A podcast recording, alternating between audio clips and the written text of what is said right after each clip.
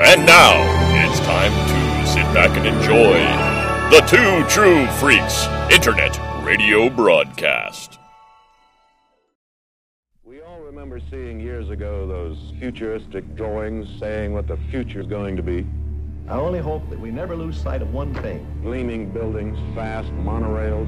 This is the future. That was all started by a mountain.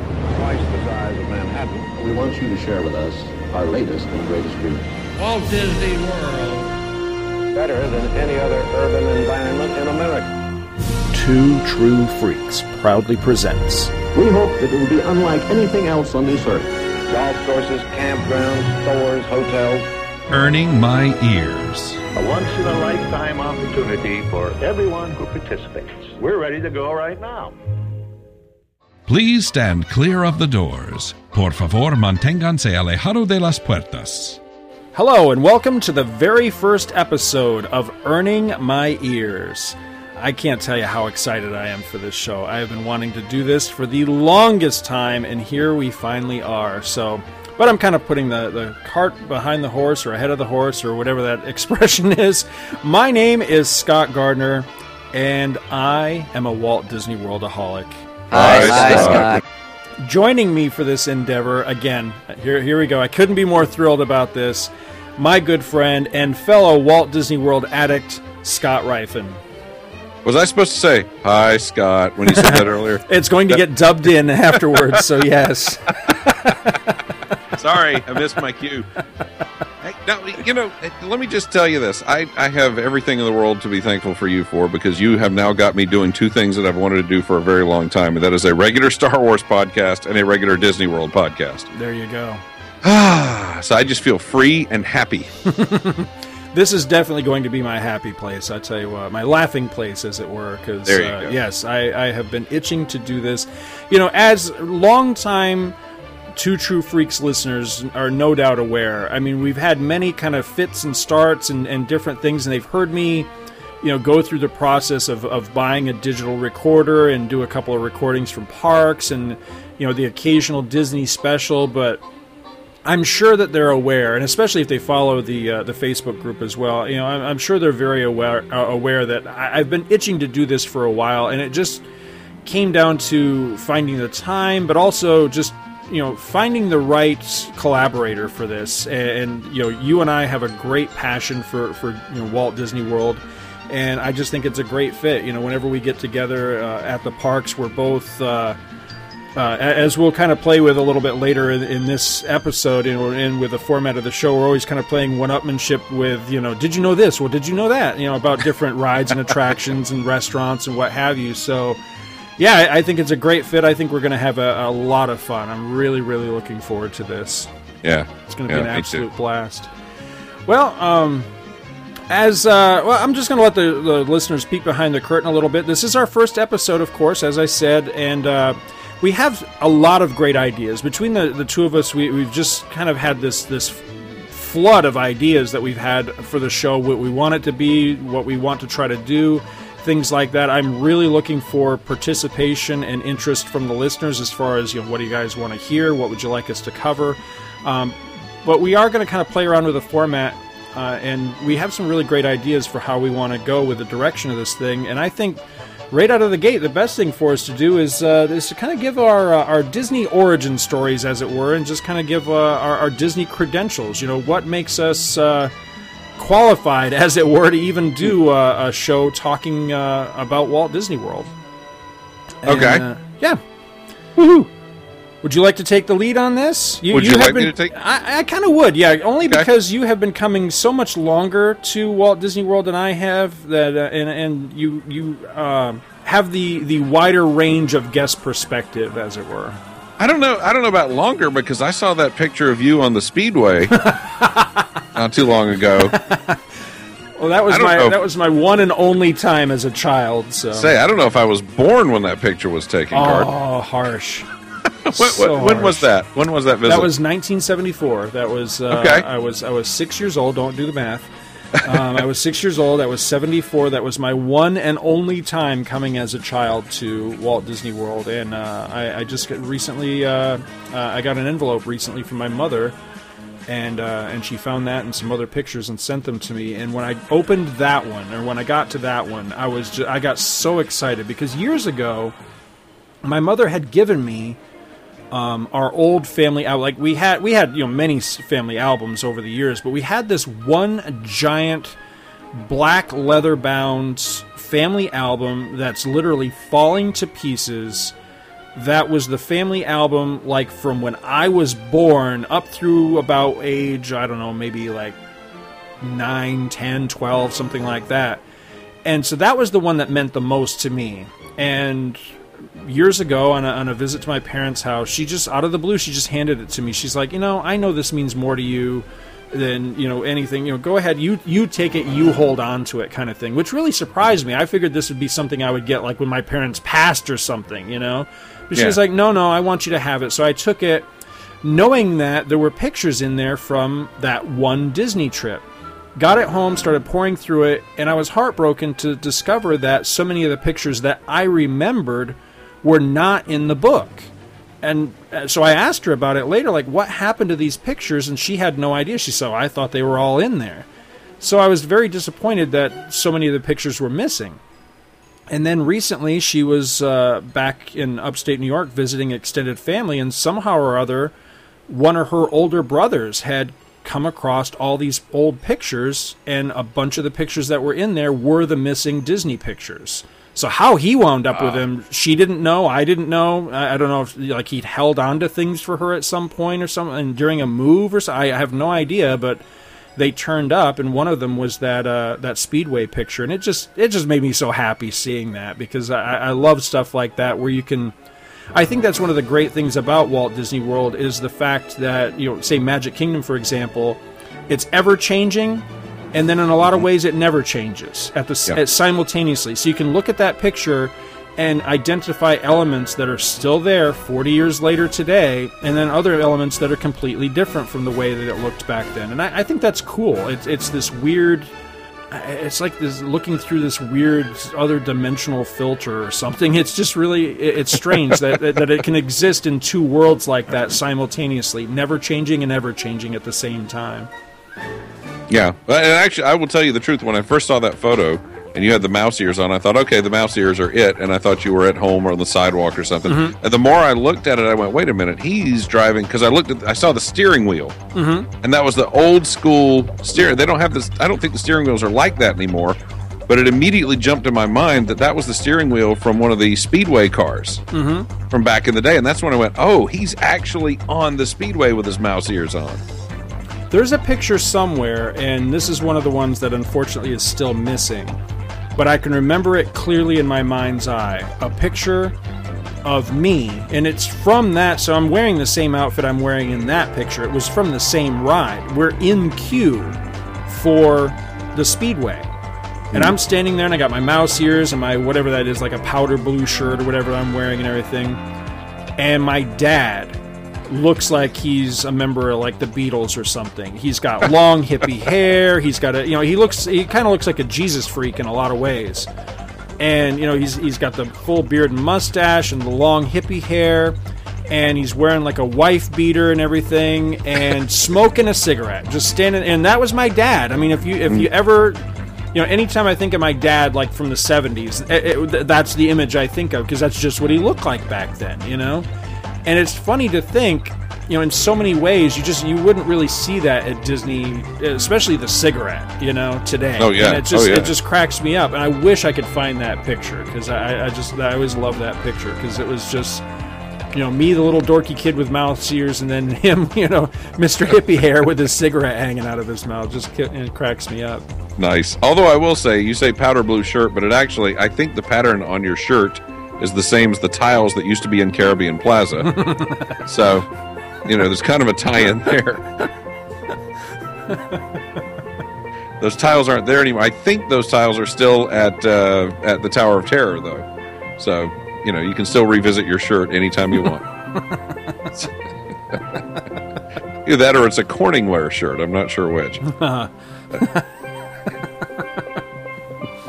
It's actually one of the less hideous outfits that my, my, my parents dressed me in because I'm telling you, I look at those old pictures and I always have to ask my mother, say, like, you guys loved me, right? Because it's not evident by the clothes that you're making me dress up in these pictures. She's like, well, that was the style. I'm like, I don't, I don't know.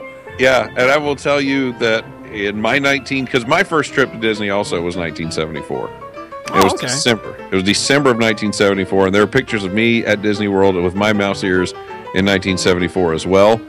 And the pants they've got on me that first day, that first visit, the the gaudiest golfer would not be wearing those pants. I mean, they are some kind of a gigantically massive Crayola 64 box plaid. Some, it's just, it's awful, absolutely awful. Now, do you know about what time of year it was? Yeah, it was December. It was like December. Oh, okay. 4th, I think. Um, yeah, I, I'm I'm a stickler for those kinds of things. So And no, I- no chance that I, like you were the kid ahead of me that I bumped on the on the race cars or anything like that. no, because my brother would have beaten you up if you had. my brother was six years older than I was, so. I just, I've always wondered, you know, haven't you ever wondered in life, you know, is there is there anybody that I ever knew later in life that somehow we'd cross paths, Yeah. know, unwittingly years? Because there was that great story a couple of years ago, and Yes. fr- from what I've heard, it's actually true. This photo that turned up that actually has a, a husband and wife in the picture as Yep. children long before they ever knew any, each other on Don't even- vacation at Walt Disney World, and I just Yeah. think that that's incredible. yeah, don't even think they lived in the same state at the Yeah, time. yeah. And uh, yeah, there they are. Uh, just it's a picture of him and she's in the background, and it turns out, hey, guess what? That's us. I, I, you know, that's just amazing to me. Well, and and magical. I mean, think about It it. is. We- a- always yeah, we always associate Disney World as being the most magical place on earth, and where else is something like that going to happen? I guarantee you, the county fair that didn't happen. absolutely. You know, it didn't happen at uh, Niagara Falls. It happened at Disney World. hmm Didn't happen at Rock City. See Rock City. it happened in the Magic Kingdom. But uh, I guess I guess I should do my origin story, huh? So seventy four. 74 december 74 we went. And uh, i knew about disney world. I knew a little something about it but i didn't know a lot. I knew we watched disney every sunday night on nbc and i knew that we had driven down there with my brother and my mom and dad and we went down and i had no idea what to expect. And i remember as a four-year-old getting on the monorail and being taken somewhere else and that was huge to me that we were getting on this because I, you know, I'd been to parks, I'd been to the fair, and I kind of thought of Disney World was just the fair. You go in, you walk in the gate, and you do stuff. But you go in, you get your ticket, and then you get on the monorail, and they take you somewhere else, somewhere you can't just walk out of because you're, you know, you got to take the train over. And back then, if you remember, they had the topiaries all over the place, so you'd see the yeah. topiaries as you went down. And I thought, this is amazing. They got, you know, they got bushes that are shaped like Mary Poppins and then I looked ahead and we were going towards a building. And we went into the building. And we rode through this gigantic building. And I said, Dad, what is this? Dad said, This is a hotel.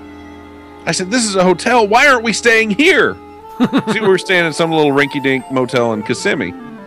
And my dad said, Forget it. This place is too expensive. You will never stay here. Because our last name's not Rockefeller, son. That's not why we're not staying here. You will never stay in this place. And uh, so we went. We went to the Magic Kingdom, and I can't tell you how just amazed I was about everything. I mean, and and unfortunately, some of the things that that amazed me the most are no longer there. The Magic Shop just blew me away. The penny arcade stunned me because I was a kid, and you kids, you don't have a lot of money, and you could play all these games for a penny each. How great was that? Uh, you know, and plus the little. Uh, oh, what do you call it? You crank it and the and the, help me out here. The little moviola thing.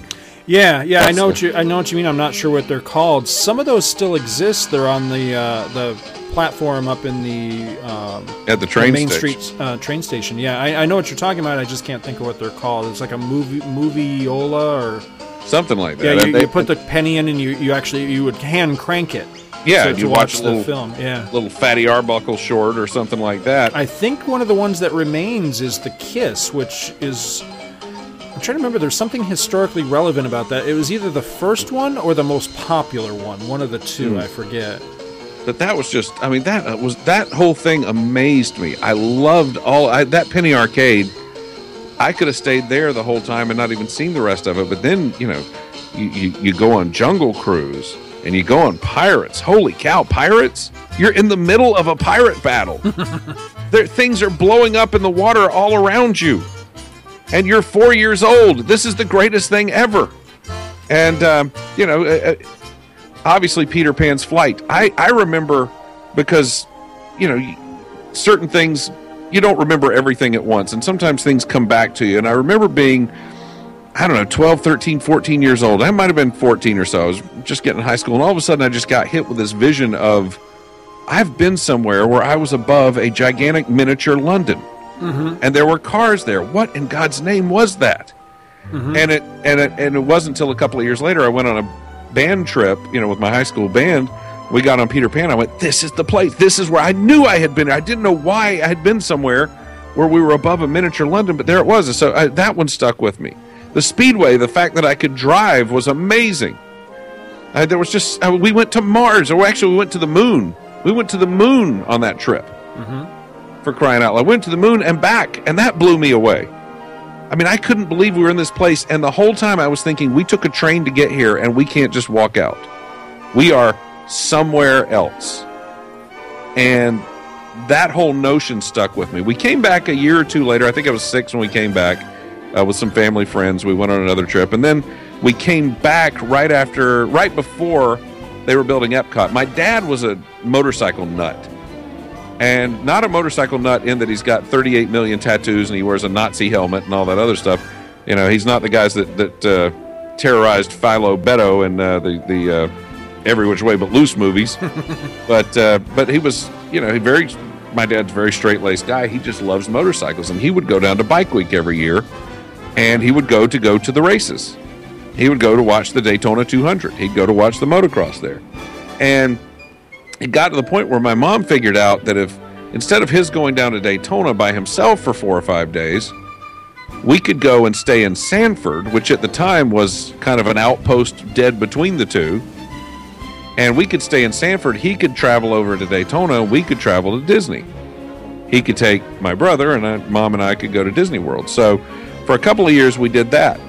And one year we did it, and they were still building Epcot. The next year we came back, and they had opened Epcot so that would have been, I guess, 83. And we went to Epcot. I remember thinking, holy cow, I'm in Epcot and I'm so annoyed because I'm just about to be a teenager. And the year before, I'd been to the World's Fair. So I was expecting thrill rides and, you know, I was expecting Magic Kingdom type stuff. Which, uh, which World's Fair? Uh, 82, Knoxville. Oh, okay. And so I, I was expecting Magic Kingdom type thrill rides and fun and all that. And I got there and I was at the World's Fair again. kind, of, kind of like, yeah, this is nice and it's pretty and all, but I just was here. it's the World's Fair. So I had a bad taste in my mouth from Epcot from the start, unfortunately, but I got over it over time uh, and realized it kind of smoked the World's Fair anyway. But um, we went back again, band, that band trip I was talking about in the mid 80s. And then I, I didn't get to go back again because you know, it, was college and I didn't have the money to go. And it just, you know, it, it just wasn't happening. I made one trip to Orlando in those intervening years, and it was to go watch them blow up the building, the former City Hall, for the beginning of Lethal Weapon 3. That was the only time I spent in Orlando. And uh, after I got out of college, I remember going down. I was asked to help be part of a store changeout. Cam- I worked for Camelot Music, and the the highest volume Camelot music store in the world was in the Florida Mall. It was not the biggest store, but they sold the most stuff because I guess all the tourists coming through. And they were changing out all their racks, all new stuff. And I got asked to be part of that team. So some of us went down from Brunswick down there. And as we're driving to our hotel room, the, the manager who was driving me overshot. He missed the exit. And as we're driving by, I see Pleasure Island from the interstate. And I go, yeah, I forgot Disney's right here. I forgot how much I love this place. Yeah, you know, I, I wasn't thinking about it because it just it was just it had become not an option because right. of the money. It just was, you know, it just kind of got shut out of my brain because what's the point? What's the point in thinking about it? And uh, in my brain, I just went, "Holy cow! Yeah, Disney's right here. It's right here." And so we stayed in a hotel that night, and all I could think was, "I'm right near Disney, and I haven't been in there forever." And the weird thing was, I came back, and the next week, my mom says to me, and I was still living at home. I was 23, November of '93. My mom says to me, uh, "You know what? We've been thinking about it. We we found out uh, one of our friends found a way you can actually stay at Disney World fairly cheaply." And uh, we think we're going to go next week. Do you do you want to go with us? do I want to go with you? and I immediately went out and bought all the handbooks I could buy and spent the week reading them so that I could be prepared for the trip. I'm 23 years old. It's November of 93. We go down to the trip. We stayed at the Hotel Royal Plaza, which now I think is the it's not the W. It's got some weird name now. It just got redone. But it's in that hotel village Uh-huh. it's right up the road from where the Disney Village used to be, Disney Village Marketplace, Right. uh, which we all know is downtown Disney now. Mhm. And we stayed there, and I usually when I went on a trip with the parents, you know, it was always, well, I don't want to do this, and you want to go visit people's houses who died 200 years ago, and uh, you know, this was not that. This was, oh, let's do this and let's do that, and this. And I remember at one point them saying, you know what? Why don't you just go off on your own? And I kept going, no, no, no, I want to do this with you guys. And they go, no, no, just just go off on your own. And I went, oh, okay, and did my thing. I found out later it was because I had completely worn them out, and I didn't realize it because I was having such a great time.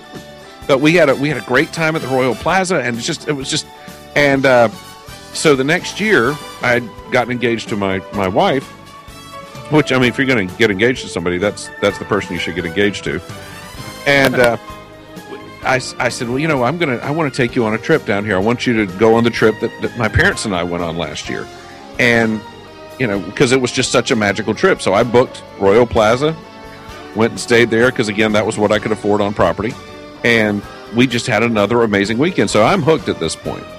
Uh, we're planning our wedding, and we actually scheduled our wedding date for December because at the time, that was one of the slowest times of year, shortly before Christmas, that you could go to Disney World.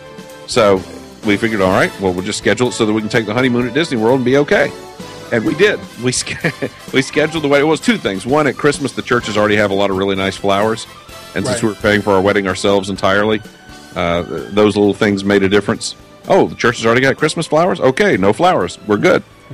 and um, then, of course, because we knew that it wouldn't be crowded at Disney. I went to Disney on my honeymoon. I'll tell you this: I was working in radio. I hadn't been working in radio for a couple of years, and my boss at the time, we were doing this thing that's called a per inquiry commercial. Do you know what that is? No. That's where somebody runs a commercial, they're selling a product, and they don't pay you for the commercial. They pay you a cut of what they sell. Ah, And- okay. You really only schedule it when you don't have anything else to to play in that commercial slot. And we were running a thing, you know, one of these three nights, four days in magical Orlando for $120 and come see us and all of that. And as a token of their gratitude, they sent a four day, three night stay in Orlando to our boss and said, Here, it's a complimentary stay, enjoy. And he gave it to me as a wedding present. And I said, Oh, okay, great, thank you. And I called them up and I said, Hey, I want to do this reservation. Let me let me ask you this. Is there any hook to this? No. Is there any obligation? We got to do something else because of it? Nope, just come down and stay with us. Okay. Honeymoon, and I'm filling out the paperwork to, to register. And lady says, Now you are aware that you have to attend a courteous 90 minute sales presentation in order to get validation for your room. Dun dun dun. And I went, "Oh, come on!" I called and said they said that what? They, well, it's it is the case. They told you wrong. And I'm like, "What do you do?" You know, we're a broke young couple who have just enough money to take a trip to Disney for our honeymoon, and uh, we got the opportunity to stay at this nice resort. But we have to go to a courteous. Well, it turned out the sales presentation was neither courteous nor 90 minutes. Uh, two and a half hours of hard sell, obnoxious jerkism, and it was it was very frustrating. The guy's going, "You're down here, aren't you?" Well, yes, we It are. It was Maury Clawhammer. Yeah. it was amazing because the guy was, "We are down here, aren't you?" Yes, we are. Well, why'd you come down here if you couldn't afford it? I didn't come down here if I couldn't afford the place. We can afford this, and that's about it. But uh, yeah, the guy I mean, it was really uh, the guy was. It was basically an assault on our self esteem. Unfortunately, I had none to start with, so there wasn't really he could, anything he could attack. So anyway, we finished that, did the thing, and and we were we were hooked, and we tried to. We went back the next summer. We, we and we were a struggling couple. We had nothing. We made no money. We had nothing. And just every so often, a little bit of money would come through, and we'd be able to sneak a trip down. So September 99, and the reason why this is this drawn out, and I'm giving you this much detail. September 99, we decided to go down to see a show at Pleasure Island. It was a concert I really wanted to see, and Jadine, my wife, made it possible for me to be able to do so. And a little bit of money had come through at that time that she didn't know about. So I quietly booked a room at the Caribbean Beach Resort. We were actually going to stay on property at a Disney resort, which the other times we'd been, we'd done Priceline for $34 at somewhere in Kissimmee that you, you know, you lock the door and then put the chair in front of it just in case. And, uh, and that's just the guard against the cockroaches. Yeah, that's just. yeah, you put the table against the window for the other the, the people that were going to come in, and uh, you know the, they still had the 19 inch Sony Trinitrons as the the ones that are locked to the console. You know, right. so you can't pick them up, and uh, so we so I actually secretly booked a room at the Caribbean Beach Resort, and the two of us went down there and saw the show. And the second we walked into that room, we both looked at each other and said, We're never staying anywhere else again. When we come down here, we are always staying on property. From the check in, the level of service they gave us at check in, the presentation there, the lobby, then to the room and the amenities in the room, and just the, the magical atmosphere that was around us at all times. We're never, if we come down to Disney, we're not staying off property ever, ever, ever again. And so from there, it became regular visit. We got into you know a better position within a couple of years, and and we were able to take regular trips down, and we graduated from started off at the All Stars, moving up to moderates, and finally we were staying at deluxes, and we toyed with the notion of buying DVC every time we were down there because it just seemed to make sense that we knew we were coming back and why not save some money? And really what drove us to it was a couple of things. One they had a, a they lowered the amount that you had to buy to get in from 160 points to 100 and two was that the deluxes which we'd gotten used to staying at were really shooting up in price. And we were suddenly going to not be able to stay at deluxes if we didn't watch out. So we bought into dvc at 100 points the next year we added another 50 and we've been coming down there ever since because now we have the ability to go when we want, how we want, and do what we want. And plus, uh, the DVC, not doing a sales pitch for DVC, but they give you, you get $140, $150 off your annual pass. And that's significant when you're talking about a family of, of three or four, depending on who's living in the house at this point. So that's that's our Disney story. We love the place, and we, I love the place because it is a place that immerses you in some other realm. You and I are both science fiction, and to a certain extent, you know, there's a certain element of fantasy that we love, and going to Disney World is like going away from the rest of the world. They put you somewhere else, and they let you enjoy another world. You are somewhere that you have you have no real world with you. You don't have to have the real world with you. You can just go enjoy yourself someplace else and let your cares go some go off to the side and they'll be waiting on you when you come back. I like that story. I like that a lot. now you actually came up with the name for this show and I mm. loved it. As soon as you proposed it to me I was like, "Yes, that is it" because I had been I, you know, this is going to sound really stupid, but I, I swear this is the truth. I think one of the reasons that I have procrastinated so long on doing a Disney podcast in the first place is I couldn't come up with a name that I liked. That was one of the, the huge things is I, I threw around so many names in my head. And as you and I were, were prepared to sit down and start doing this, I'd basically just settled on Disney Monthly Monday or maybe Walt Disney World Monthly Monday to kind of narrow our focus. Mm. And that was going to be it because I, I just couldn't really come up with anything else that I really liked. The only other one that, that I really liked was Walt sent me. But I think yeah. there's already a show by that name, if I'm not mistaken. I like the idea, but it just didn't quite say what I wanted it to say. And then you came up with "Earning My Ears," and, and I'll let you tell the story on that one because I, I, just I, I liked it. I, I, what was your what was your reasoning behind that? Because the reasoning you gave me, I thought was very appropriate. Uh, uh well, people who are training when you go to Disney World and you see people who are training they always have a little red flag on their name tag mm-hmm. that says earning my ears. And I it, it, one of the things I was thinking about when I thought about this is we're learning about we're students of Disney. Yes, we're students of Disney World, and we're always exploring. And honestly, there are things every day that I go, "Really, I didn't know that." Mm-hmm. As much as we've been studying it for as long as we have been, there's still every day there's something we learn about this place. And I thought, well, you know, we're always we're always earning our ear, and you're a cast member, so you know there's a certain level of that too that you've been through, and you were a teacher you help people earn their ears. Mm-hmm. And so I just, th- there just were a lot of levels where I thought earning my ears worked. Absolutely. And, and that was one of the big reasons that, that I liked it for, you know, the two reasons you cited is that, you know, I think you and I both, I think classifying ourselves as students of Disney, I, I think that's a perfect way to put it. And, uh, and as you said, you know, actually, you know, being one of the instructors there now, uh, yeah, I mean, those, those are the people that I'm dealing with uh, we, we don't really necessarily call them students we call them participants but it's the same thing you know that's what our mm-hmm. participants are are doing you know they're just coming into the company uh, often or maybe just coming into you know the particular line of business that I teach and they will have those you know anytime you switch a line of business then you right back on with the red you know it's usually red um, the little red yeah. ribbon sometimes it's white Mm. Uh, but the little wet ribbon that says "earning my ears," meaning essentially I'm, you know, being trained for this position. So when you when you hit upon that, I just thought that that's perfect. That is so perfect. That because that really kind of sums up my feelings personally on on my Disney journey, if you know what I mean. Yeah.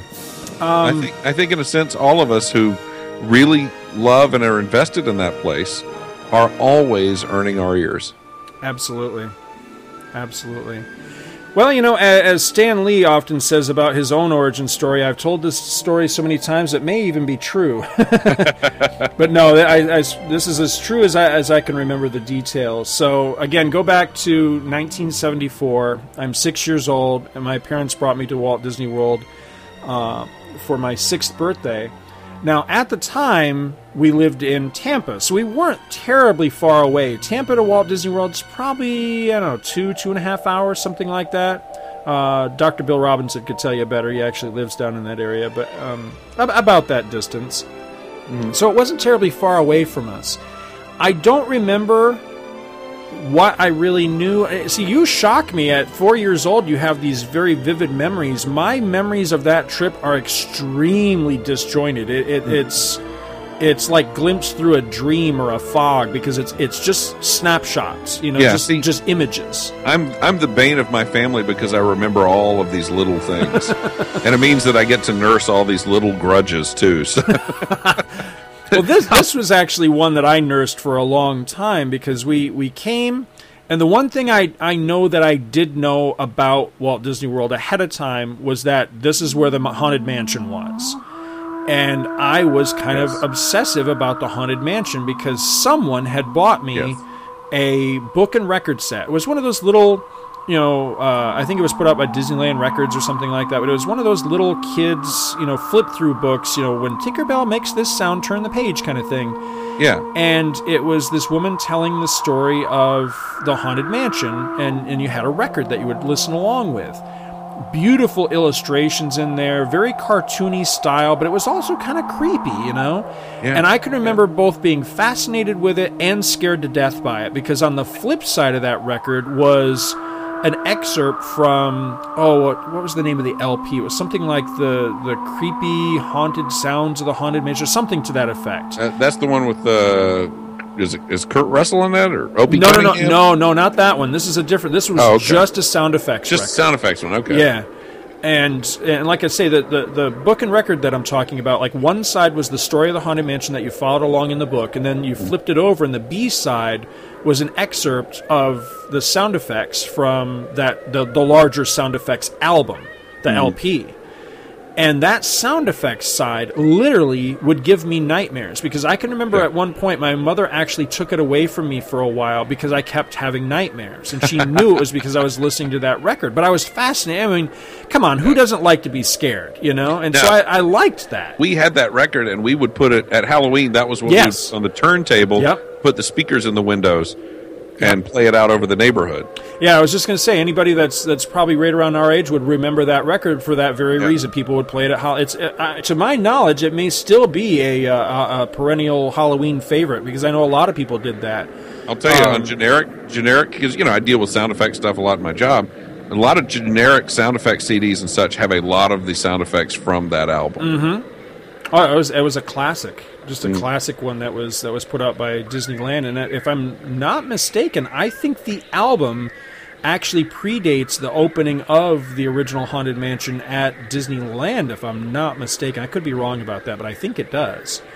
Interesting. But anyway, so I knew that this was where I was going to get my chance to actually go to the Haunted Mansion, right? Yeah. And, and we go, and I'm, I'm so excited and everything. And same things you're talking about, things that I had forgotten, like riding the monorail in. And I remember um, seeing pictures not long ago. Some someone brought to work or something, or I saw somewhere at Disney itself. Old, old 70s pictures of the topiaries that used to be there because there used to be topiaries all Yep. along the monorail beam between the uh, Transportation and Ticket Center and the Contemporary like Yep. elephants at play and things like that. And they've they've been gone for a long time now. I'd forgotten things like that. But I can remember seeing those types of things and being, you know, really into the whole thing. But of course, the big thing for me was the Haunted Mansion. So we went, and I can remember we did the 20,000 Leagues Under the Sea. I do have pretty good memories of that. I remember doing, of course, the Speedway, whatever it was called back then. It was called something different. Today it's the Tomorrowland Speedway, but it was called something different back then and different attractions. I remember Trip to the Moon and, and um, different ones like that. But of course, the thing for me was Haunted Mansion. So, anyway, long story short, what's the one thing I didn't get to do? The Haunted Mansion. Uh, yeah, my old man is not about waiting in lines at all. Man, because let me tell you something. I didn't tell you this in the story.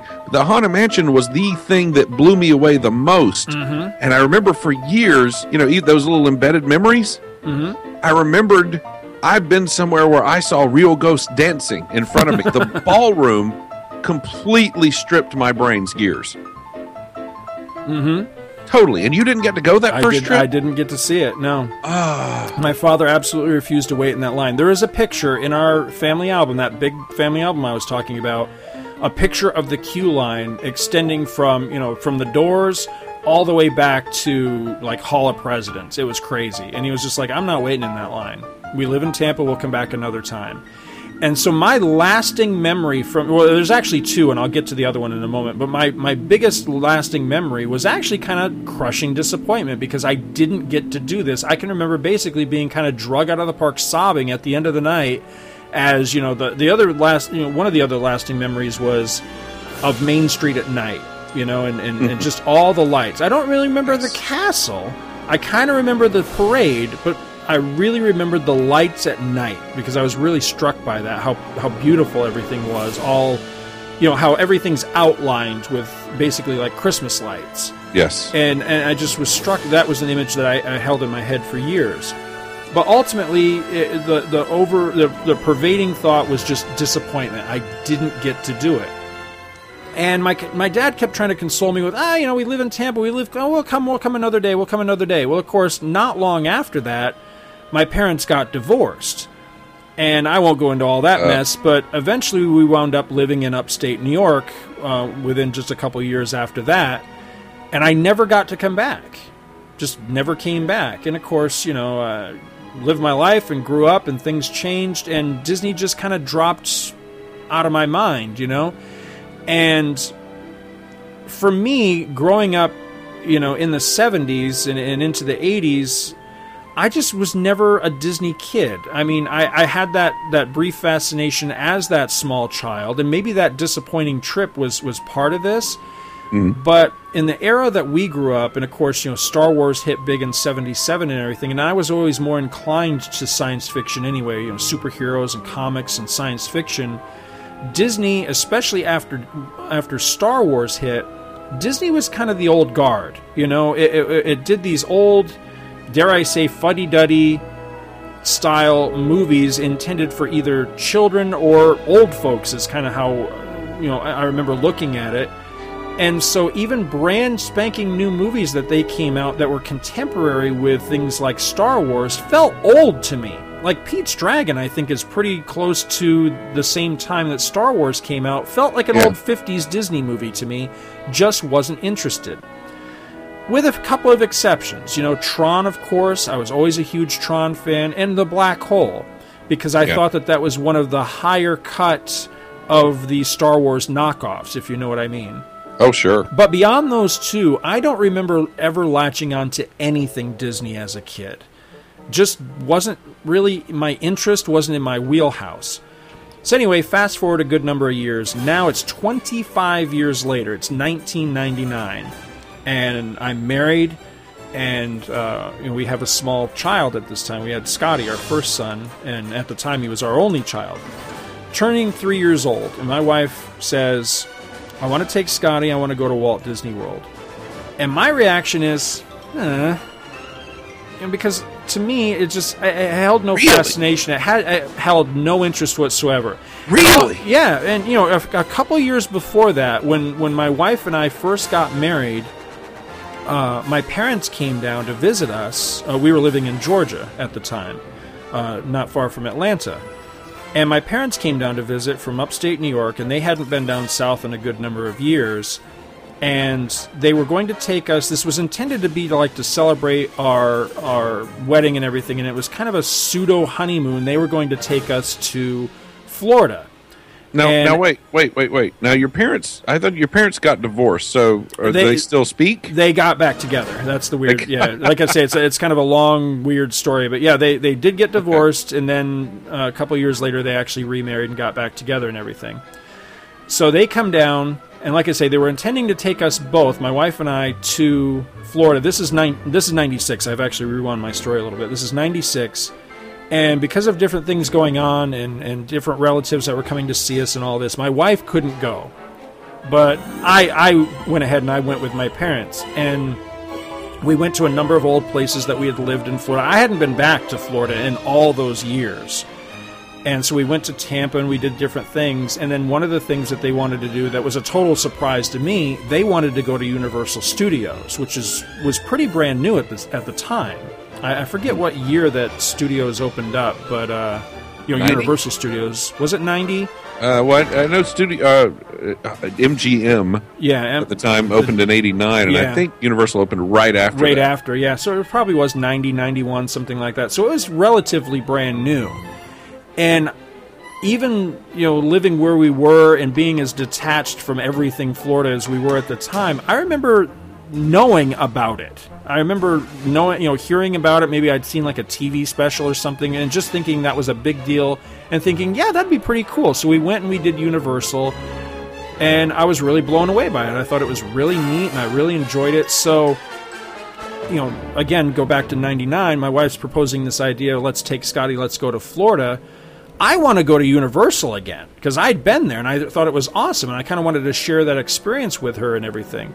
But no, no, no, she was adamant, we're going to Disney. Scotty's turning three. It's kind of a rite of passage. I want to take him here. And I'll be honest with you, I fussed and complained and whined and moaned the entire. I was a, complete, kind of a jerk about it, probably. I just had no interest because to me, and this kind of t- this is where I, I'm going to get out of the story for just a moment and say this to me is one of the points of why I want to do this show and why I specifically want to do it for the Two True Freaks audience. Now I know that we have members of, of the Two True Freaks family, regular listeners and contributors that are Disney fans, that love Disney, that enjoy going to Walt Disney World or Disneyland, Disney parks. But I know that we have a large portion, probably the majority portion, that either they don't know anything about it, or worse yet, maybe they don't care anything about it. One of the kind of, you know, in quotes, I'm going to say this mission statements of the show is that in a lot of ways, this show is going to be almost intended for that audience. The the ones that I kind of want to win over and explain to you why I think it's cool because Mm-hmm. I you know I am kind of a late bloomer and again I think this is where earning my ears is a great title for the show. As you can imagine, we end up coming to Walt Disney World and you know there's no spoiler here. I just fell in love with the place. Yeah. I, I just absolutely. It, it is not at all what I thought it. I just thought it was going to be just a bunch of dumb kid stuff. I really did. I thought it was going to be, you know, and, and this is I know almost blasphemous, but I didn't care anything about Mickey Mouse or, or Donald Duck. You know, the, the the cartoon world just you know Disney wise just didn't really interest me. Cartoon wise, I was always more of a Warner Brothers kid. Hmm. So I had built up in my mind, as I think a lot of non Disney people do, this idea of what Disney was without knowing what it was, just making assumptions that it was just it was just a park. It was just an amusement park about Mickey Mouse and Donald Duck and all these, you know, fluffy kitty movies from long ago and not really understanding what it really is. And it was that discovery process eh, that just it really spoke to me on so many levels that are very difficult to put into words. Thankfully, we lived close enough, you know, again, living in the Atlanta area, that we were able to come fairly regularly. And, you know, thanks to my, my good friendship with, uh, with Mark Buttrick, who I've known just literally as long as I've known my wife, we all worked together. We were all uh, teammates uh, at Blockbuster Video in Georgia when I first moved down to Georgia in 93. So we all knew each other very well and Mark remains one of my best friends to this day. And Mark has been a cast member since literally the day after Scotty was born. He left the morning after Scotty was born to become a cast member, and he's still a cast member today, you know, 18 years later. Wow. So my relationship with Mark actually really assisted us with being able to come to Disney pretty much whenever we wanted to because Mark would hook us up, you know? And uh, so we we continued at that point you know, we, we came about every year, year and a half. And a fascination quickly turned into an addiction to a point where, you know, you get to just a couple of years ago, I, I had kind of invented a, a, a disease of my own, if you will, called post Disney syndrome meaning hmm. literally that feeling you have when your Disney vacation is over and for usually like the next couple of weeks, maybe even next couple of months, maybe even next couple of years of huh, you know, you just want to go back. Yes. And I know you know what I'm talking about. Yes. And I got so tired of post Disney syndrome that I just couldn't stand it anymore and I just I had to just come here. I had to just be part of it and uh, you know, again, longtime listeners to to Two True Freaks know this whole story, so I, am I'm, I'm hesitant to go into you know I, I don't want to overdraw overdraw the whole thing, but there were extenuating oh. circumstances and things happened. But ultimately, because of the place that that I was in my life and we were as a family in our lives, I really look at being able to to come to Disney, to move to this area, to become a cast member it was just it was wonderful it was beautiful it was miraculous and ultimately i just think it was meant to be. I really do. And i've never felt more both a part of something but also like destined to be a part of something as i do being at disney. I just i think disney and i are, are a wonderful fit and I like to tell this story because it just it I think it starts so oddly with somebody that just had no interest and had all these preconceptions, many of them negative, about what Disney was to come and discover what it really is and what it means to people and what it means to me on a very deep level. I think that's pretty neat. And, and that's really what I wanted to share in, in my enthusiasm for this show. Like I said at the beginning, I'm just really excited about this because it's my opportunity to kind of you know, over the course of, of you know, however many episodes we end up going with this thing, to kind of answer that question, why Disney? Because there's no one easy answer to that. It's many different answers. It means many different things. Probably the the biggest thing, the first and foremost thing, is that Walt Disney himself, Walt Disney the man, was so many things. He was so much more than I ever knew him to be before coming here because to me, Walt Disney was this, uh, ex, you know, he was dead, of course, but he was this eccentric cartoon maker that somehow got into a, in, into um, amusement parks. And again, I, I'm specifically using the wrong term, amusement parks, because that's what I thought it would be. Just it was just sure. another Six Flags type of thing, and it's exact. not. No. You get here and you discover that no, it is not an amusement park. It's a theme park. It's the theme park. And there's a, a vast difference in the two. It is the removal of the real world from your experience. Mm-hmm. But also, the, the thing that really struck me that I did not know was Walt Disney futurist, Walt Disney optimist, Walt Yes. Disney American. And there's a great quote at the beginning of the Carousel of Progress where Jean Shepherd says, You know, Walt loved the idea of progress, and he loved the American family. And he himself was probably as American as anyone could possibly be. and that means a lot to me as a patriot. But it, it's the combination of those three: a guy with a foot in the in the past, always looking toward the future. I, I think in the in the world we live in today, there aren't enough optimistic futurists left. You look at the projections of the future, especially in the last, say, 30 to 40 years, and mm-hmm. beyond some people like, say, Gene Roddenberry, there's really not anybody left that's telling us, you know what, we're good people and we're going to be all right, and the future is going to be a beautiful, wonderful place. But Walt Disney gave us that message, and he believed it thoroughly. And Disney parks are one of the last places that you can go and still receive that message. And that means a lot to me. I think that that's important that people have a place where they can recapture the past and they can have these wonderful fond memories, but they can also look forward to, you know, a, a bright and shining tomorrow. And I know that sounds maybe a little corny, but that's kind I think that's really the thing. I think that's the thing that, that drew me in and, and hooked me and made me discover this this deeper level that exists uh, at Walt Disney World. And I- and I- I'm just I'm thrilled to actually have an opportunity to be a part of all that. I think it's it's very very cool. That's a great story. Great origin. Thank you. One thing I, I did want to mention, though, is uh, you were talking about having experienced something on, on that trip as a four year old that, that stuck with you, and then years later would bug you, like, where did I see that? Yeah. I'm telling you, man, I, I so identify with you because I had that exact same thing. I can remember many times as a teenager pestering my parents about guys where where would we have ever been in my life where i had seen a log cabin on fire and they'd look at me like i was nuts. They would like uh, what? And my uh, dad kept saying it must have been some because my dad was huge on westerns and i am not a western fan. My, mm-hmm. but my dad would watch a lot of westerns and like sunday morning or whatever he'd be wa- watching western movies. And he said it must have been something we were watching you know when you were little or something. I'm like no no no. This wasn't a movie. This wasn't a tv show. It was like we were there. We were there at a real log cabin and it was on fire and they would just look at me and shake their heads like i don't know what you're talking about. But it was one of those persistent nagging things my entire life that every once in a while that image would pop back into my head again and it would just make me nuts.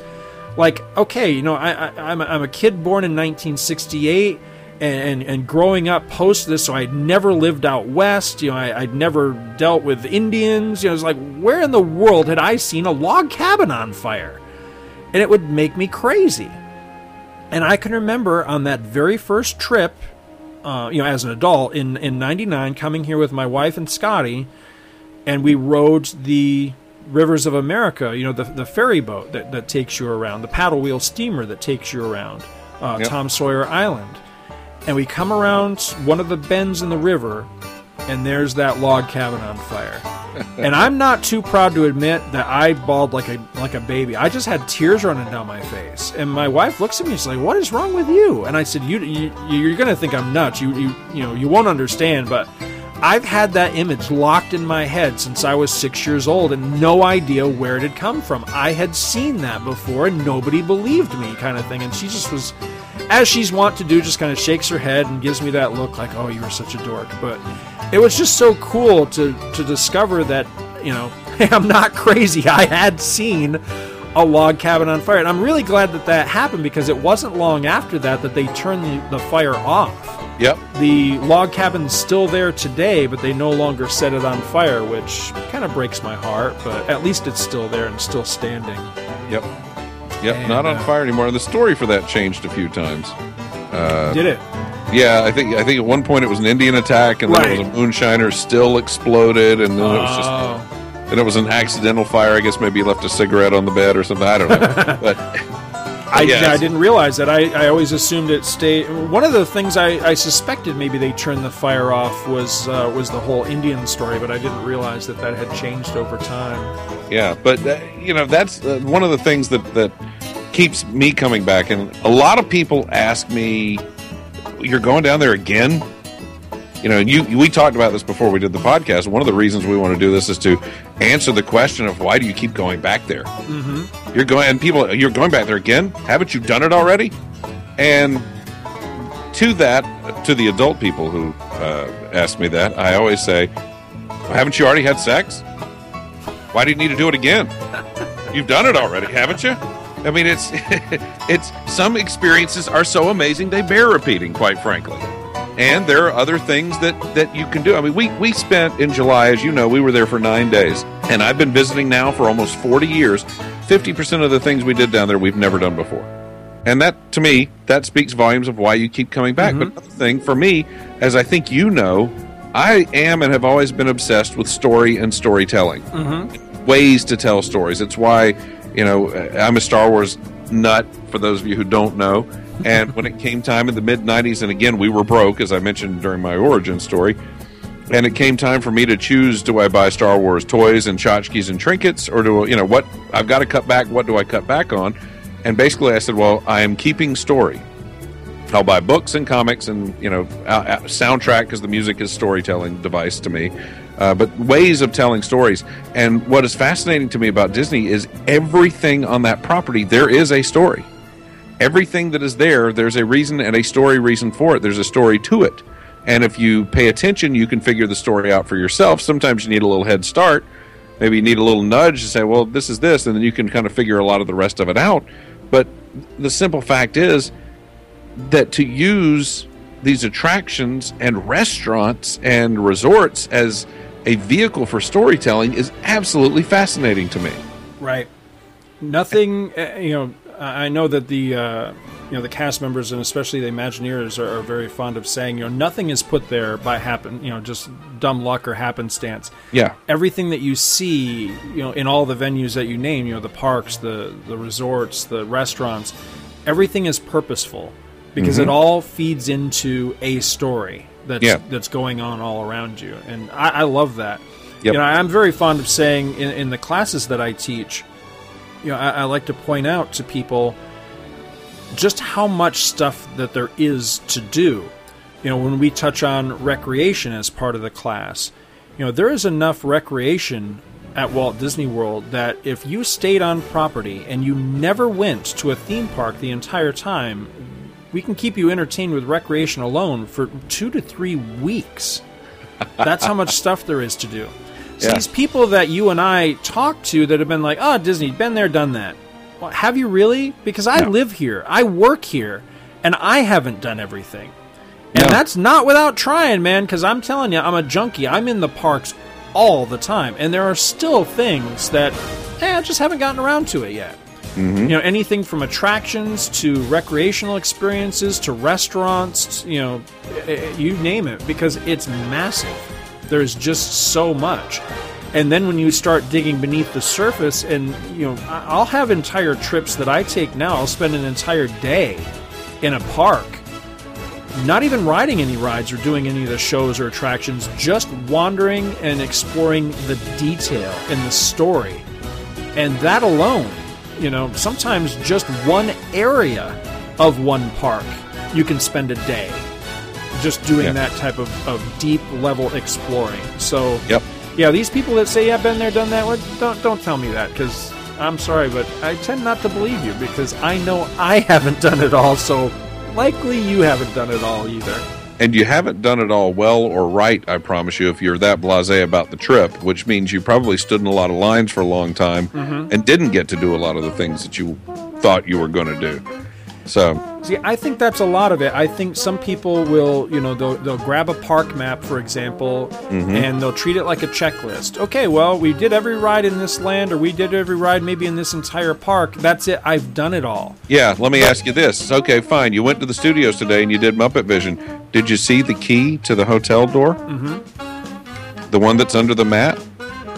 I'll bet you didn't. Exactly, and that's the that's the type of thing I'm talking about. And that is exactly it. Yeah. So much, so much detail, so much story going on there. It's it's it's fascinating. Absolutely. Yep.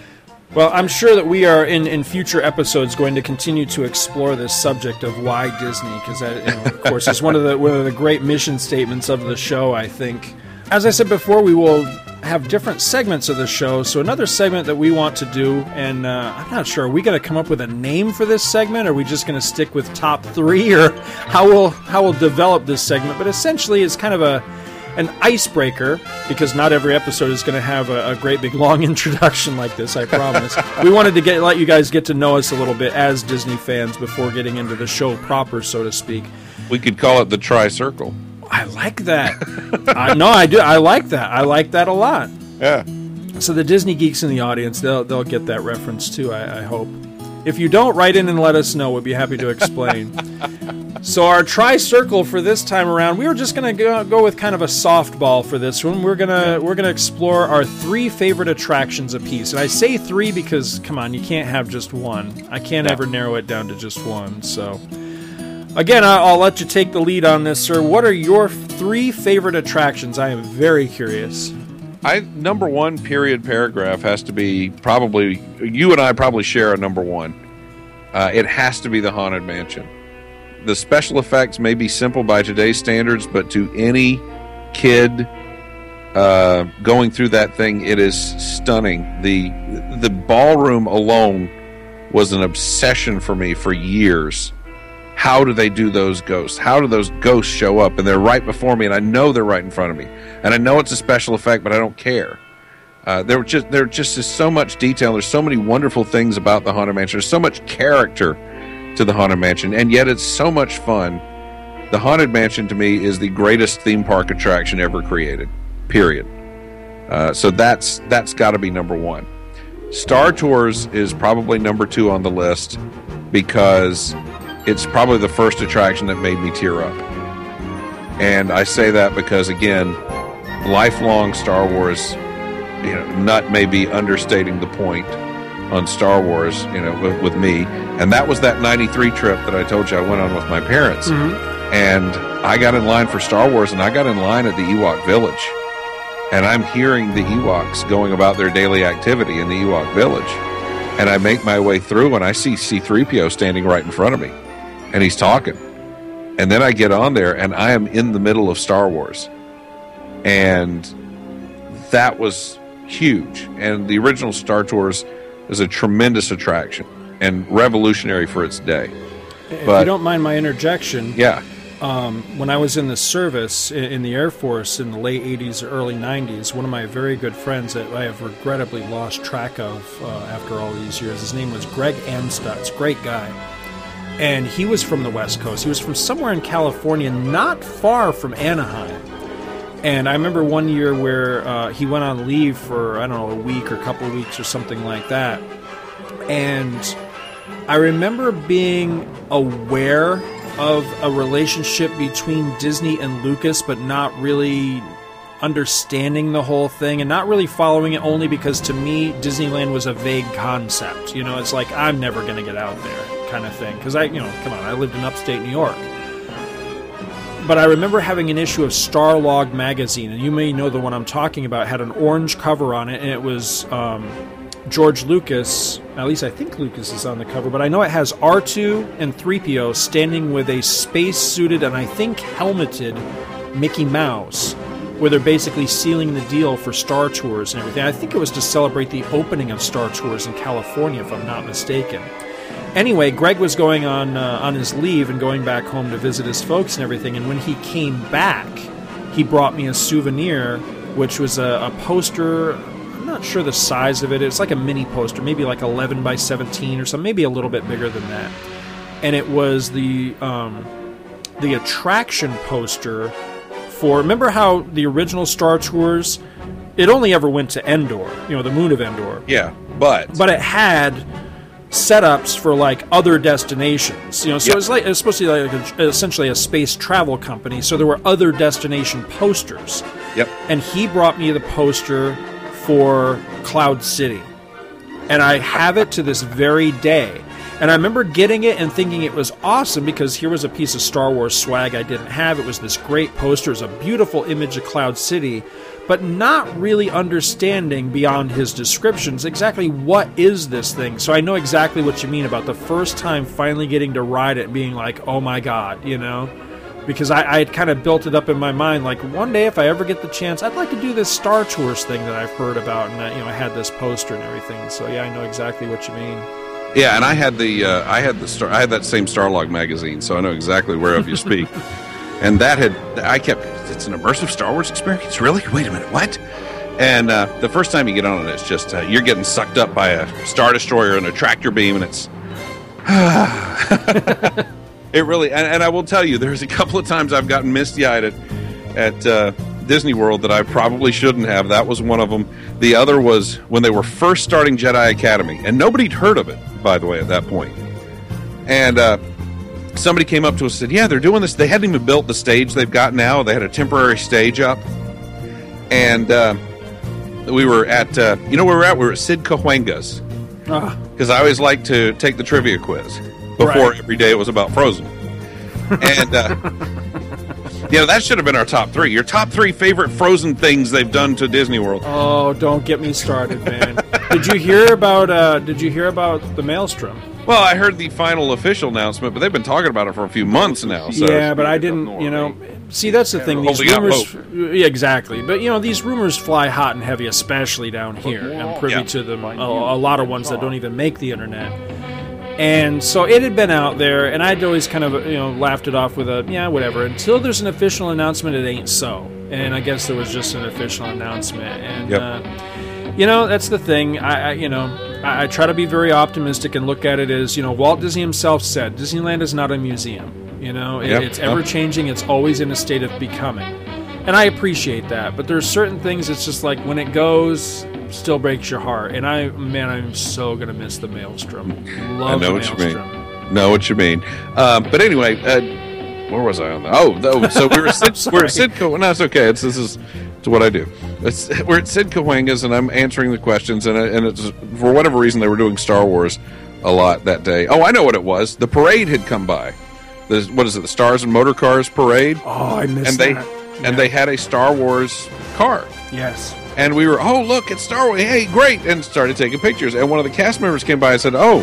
You like Star Wars, huh? I said, Yeah, we love it. And they said, Well, you know, they've got Jedi Academy over there. And back then it was, you know, now you sign up for it. But back then it was they would choose kids randomly out of the audience. Right. And so they said, you know, get there. This is the next time it's going to be. Get there early and get up front and wave your hands and make a big deal so they, they'll make sure they'll pick your kid. I said, okay, no problem. And they picked him, and so we had never seen this before. Nobody really ever seen this. They were just it was just kind of a soft opening thing at the time. And so Garrison gets to go on stage, and Darth Vader comes out, and my son is fighting a lightsaber battle against Darth Vader. and I could, I mean, and my wife is looking over at me going, "You're crying." and I'm taking video and taking photos at the same time. I'm switching back and forth with the camera between still photography and, and video, and my wife just, "You're crying." You're crying. I'm like, yes, yes, I am. Shut up. Let me take pictures. Yep. You but, and you and I are. I'm telling you, man, we are so in tune with this whole thing because I'm I'm just a big kid when I go there, and there's so many things that that'd be a great uh, subject for the show. Sometimes things that make you cry, even though you're a grown man at Walt Disney World. Because I'm telling you, there's too many. There are too many of them. Yeah. I can't get through. We go on uh, in Illuminations without crying. I, every really? single time. Every time. It's one of the reasons I don't go to Illuminations that much anymore because I'm just I'm, I'm the one big dope standing there crying at the end of the show. but uh, anyway, Star Tours is number two, and number three. I'm going to throw you for a loop here. Uh oh. The monorail. As you board, please move across your car to make room for everyone, and kindly offer available seating to those needing special assistance. If you're standing, please hold on to the handrails and stay clear of the automatic doors. They will be closing in a moment. Thank you. And I know it's not technically an attraction, it's more transportation, but when you're a kid and you're going there for the first time and you get in this train, you've never seen anything like it, you're up in the air, you go through a building for crying out loud, and, and it's taking you, and you know the first time you're going to the Magic Kingdom, it's taking you somewhere else. Mm-hmm. And there's just something so magical about what the monorail brings you up to and including Please stand clear of the doors. Por favor, manténganse alejado de las puertas. Jack Wagner, the voice of Disneyland. it's just, ah, uh, it's just uh, there, there's, it's it's really the first glimpse you get of Disney World is that monorail mm-hmm. and that trip on the monorail. And so to me, it is one of my favorite things to do. And in fact, I remember taking a trip, a semi spontaneous trip we took on a Columbus Day weekend uh, some years ago. We stayed at the Polynesian, and we got there at about you know how I am. I, I, drive there, and I drive. We're three and a half hours or so away, and I drive early in the morning and get there early. We got there about seven o'clock, and we checked in, and surprise, surprise, our rooms were ready. So all the family went, "Good, we're going to go crash," and I couldn't. You know, I was there. And so I decided I would get up and ride the monorail a couple of loops around because I was at a monorail resort for crying out loud. And so that's what I did. I mean, I just sat and rode a couple of loops around the monorail. And then I realized that we'd accidentally left our passes at home. So when I came back, our, we had bought our first annual passes ever. But uh, the, the, monorail is as much an attraction as anything else to me, and it's it's much of an integral part of my visiting Disney World as anything. So that's my top three: Haunted Mansion, Star Tours, and the monorail.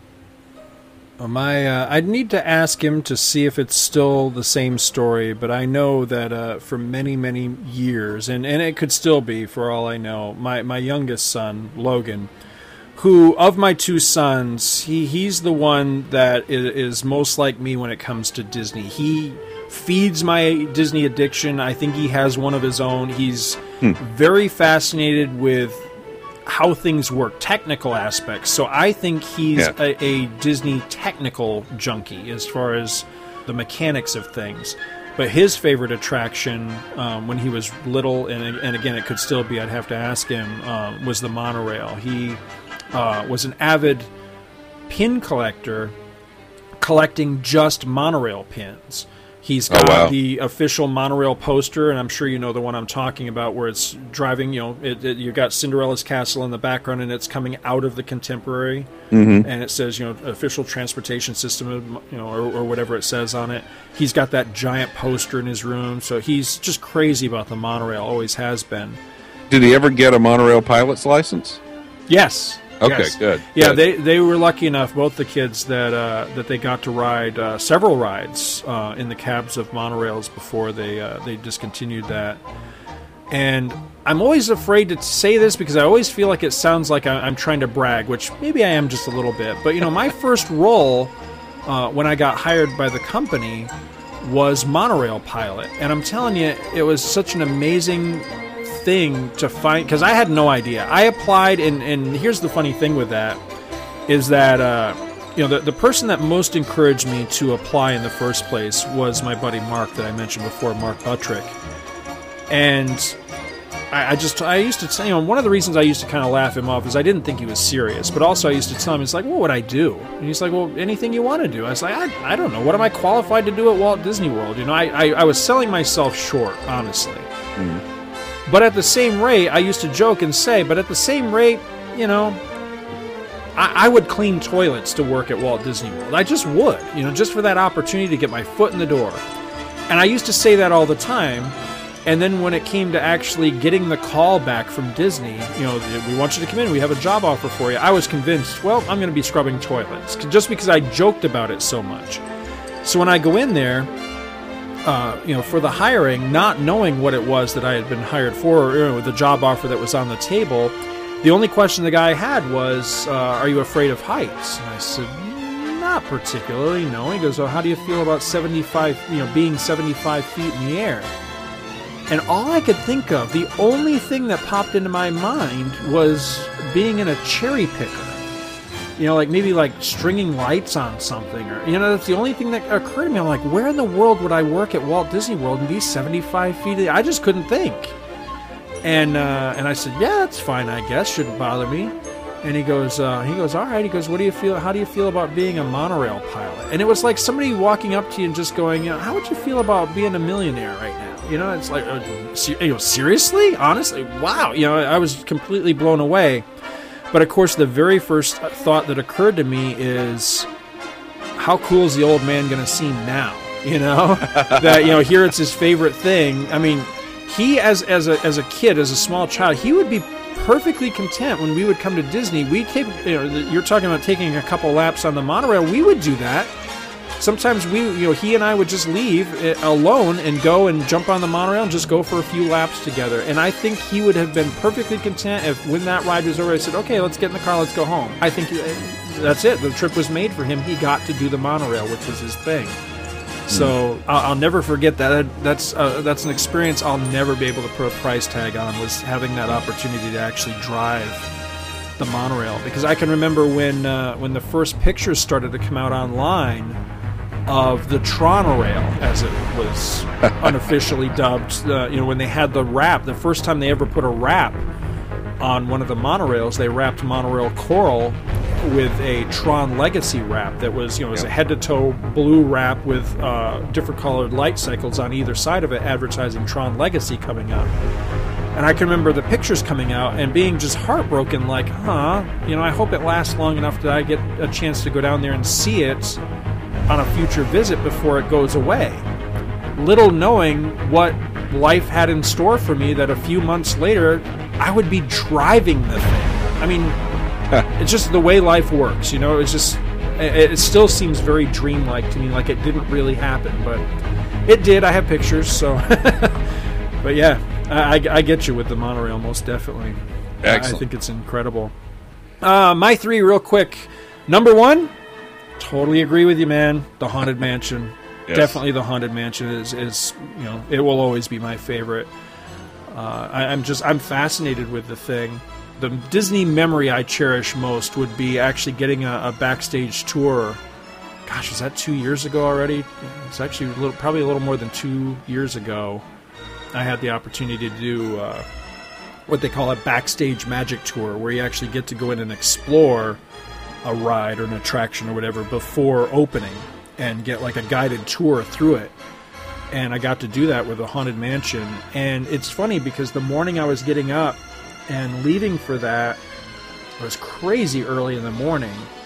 And I remember uh, Logan was up. I don't know if he was getting ready for school or what, but it, this was really, really early in the morning because I can't recall now exactly why he was up. But I told him, I said, well, you know, I'm on my way. I'm going to go and, and do this Haunted Mansion tour.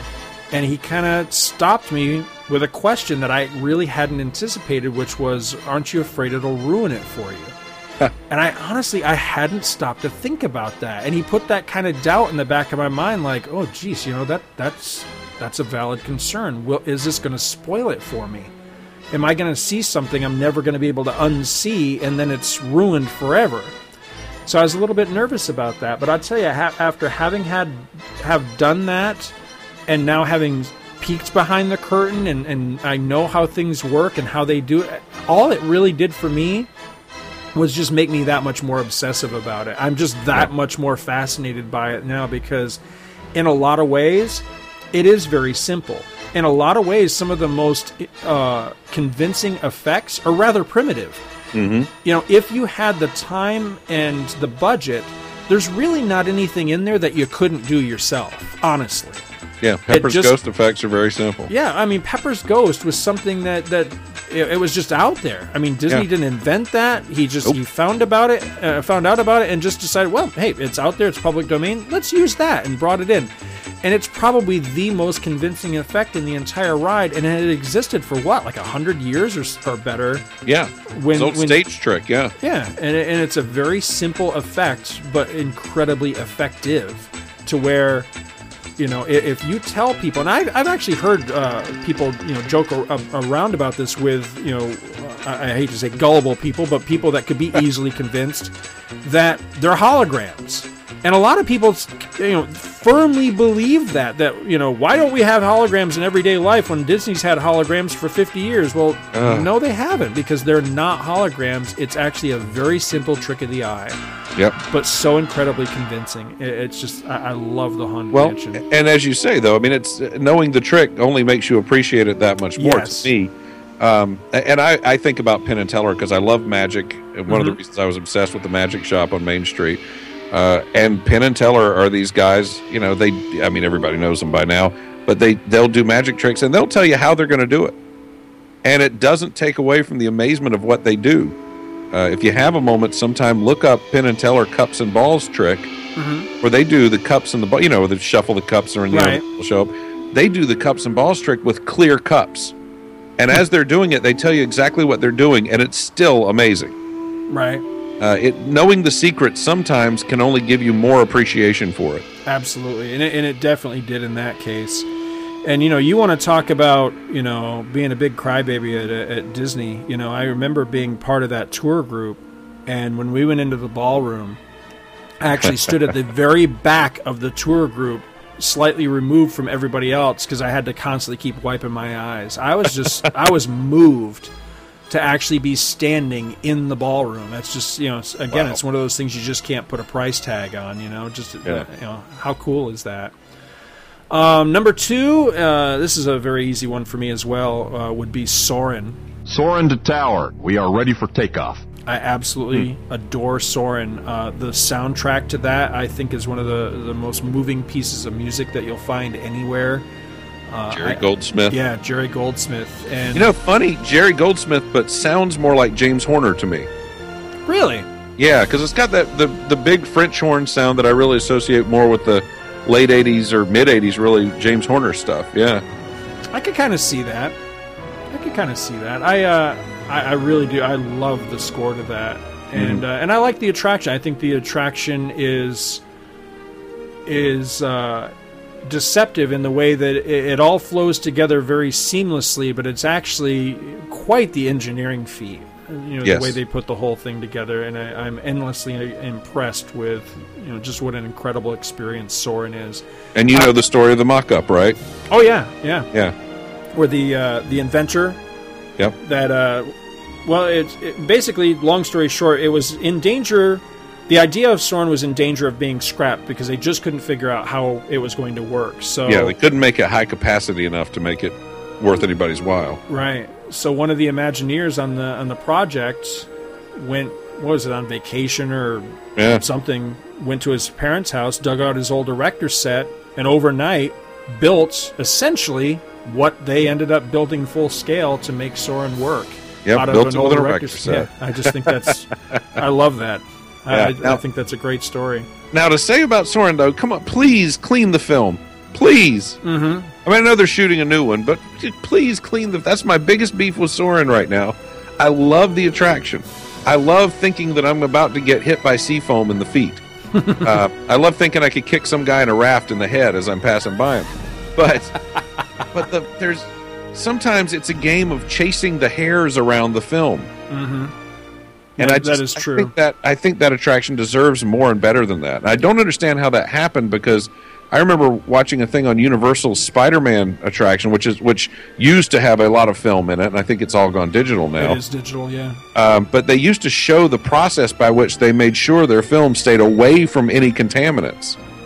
And I don't I don't know why they can't keep that film and Soarin' away from contaminants. Yeah, I agree with you. I, I've been surprised for a long time that they haven't gone digital on that, and I'm not sure why that is. The only thing I can think, and this is just purely a guess, is that maybe it would require a downtime that's longer than they want to to do a downtime because that is the highest rated attraction on property. It Yes. has last I knew it had a 95% approval rating, which is unparalleled by any other attraction on property. So, you know, they're- so they're- much so that they're considering adding a third theater, as I understand it. yeah, I've heard that too. I mean, that's one of those ones that's been circling the drain for a while as far as the original incarnation, and those rumors uh, about it, you know, changing to something else have been going on a long, long time. It's starting to look like maybe those rumors are firming up. Yeah. I'm torn. I am so torn because on the one hand, I would like to see it be different from because essentially it's the same exact version from Disneyland. You know, it was Yep. brought over uh, for Disneyland's 50th anniversary back in 2005, so it is exactly the same film. It's the same experience. Even the pre-show video is exactly the same. Yep. But the problem for me is the the beyond the flying, beyond the visual, beyond all the the effects of wind and smell and everything else that makes Soarin' Soarin'. The thing for me that is quintessentially Soarin' is Jerry Goldsmith's soundtrack. Well, of course, Jerry Goldsmith's long deceased. Yeah. He can't rescore it. So if they go and they make an entirely new film, at its base, it's going to profoundly change that experience, and I'm just afraid that it just won't be the same. Now that maybe that'll you know turn out to be a completely unfounded fear because I mean look what they did with Star Tours. That was one of my quintessential mm-hmm. favorites, and I think it's better than it's ever been. Yep. I'll always miss the original one, but I think it, it is, for the most part, an improvement. I generally do find most refurbishments to be an improvement on the original. Not all of them, but most of them. Mm-hmm. So again, you know, I, I want to have faith. I want to believe that whatever they come up with, I'll like as much, if not more. But still, that fear remains because I'm telling you, man, I just I love that soundtrack. I, I just I really, really do. I think it so works with that. And uh, if you ever get the chance, uh, I, one of the the uh, tracks that I have in my own collection, I'm not even sure where I've gotten it from, but I actually have the soundtrack from the attraction. What I mean by that is not just the score, which you can find on several different official albums. I actually have a track. I, again, I can't remember where I got it from, but it is the soundtrack to the film. And what I mean by that is it's everything's in it. It has the the uh, the score, the sound effects, the voices, everything. If you ever get a chance to track that down, uh, listen to it, but also crank it up to where you can really hear what's being said. It's actually really amusing because you, when you're on the actual attraction, it's generally hard to to distinctly hear what everyone is saying, the little conversation, especially like in the scene where you're whipping down the river and there's folks that are in the rafts and you've got the guy that's fly fishing and all. There's little snippets of conversation as you're you know flying down through there. You really it's really hard to hear it when you're actually on the attraction but again if you ever get a chance to listen to it isolated it's really it's really cool. I like it a lot. The guy that wipes out when they're skiing you know there's all those skiers that go off the cliff and then there's the one guy that goes Yeah, you I've can't hear that, yes. one- oh have you heard it on the yeah, attraction that I, but just this past July. and because we rode Soarin' probably three times this July. love that ride Yeah. That was my number two. Number three, and see, I, I could go on all day with like honorable mentions and stuff, and I won't. I know. I, I it was hard to narrow it down to three, but number three, this is a strange one only because here's the thing it has to make my all time favorites list, but I just did it recently for my first time in probably three or four years. So this is not like a perennial. This is not like every time I go to the parks I have to ride this. It, it's not because I I couldn't go do it all the time, but it's it's on my favorites list because it, it's just it's such an important piece of Disney history. It's it's personally touched by the hand of Walt. It, it means so much. I think in so many ways it, it's one of those rides that just kind of encapsulates all in one attraction kind of what Disney himself was all about, and that's the Carousel of Progress. I absolutely adore the Carousel of Progress in all of its incarnations because it's it's gone through several different incarnations over time. Yeah, at least Um, at least four. Yeah. yeah. And, and the current one, I, I really like. It, it catches a lot of flack from people because the final show scene, even though it's supposed to be vaguely, you know, the future in quotes, Mhm. it's even that is now badly dated with some of the references to like laser discs and things like that. They're they're But- coming.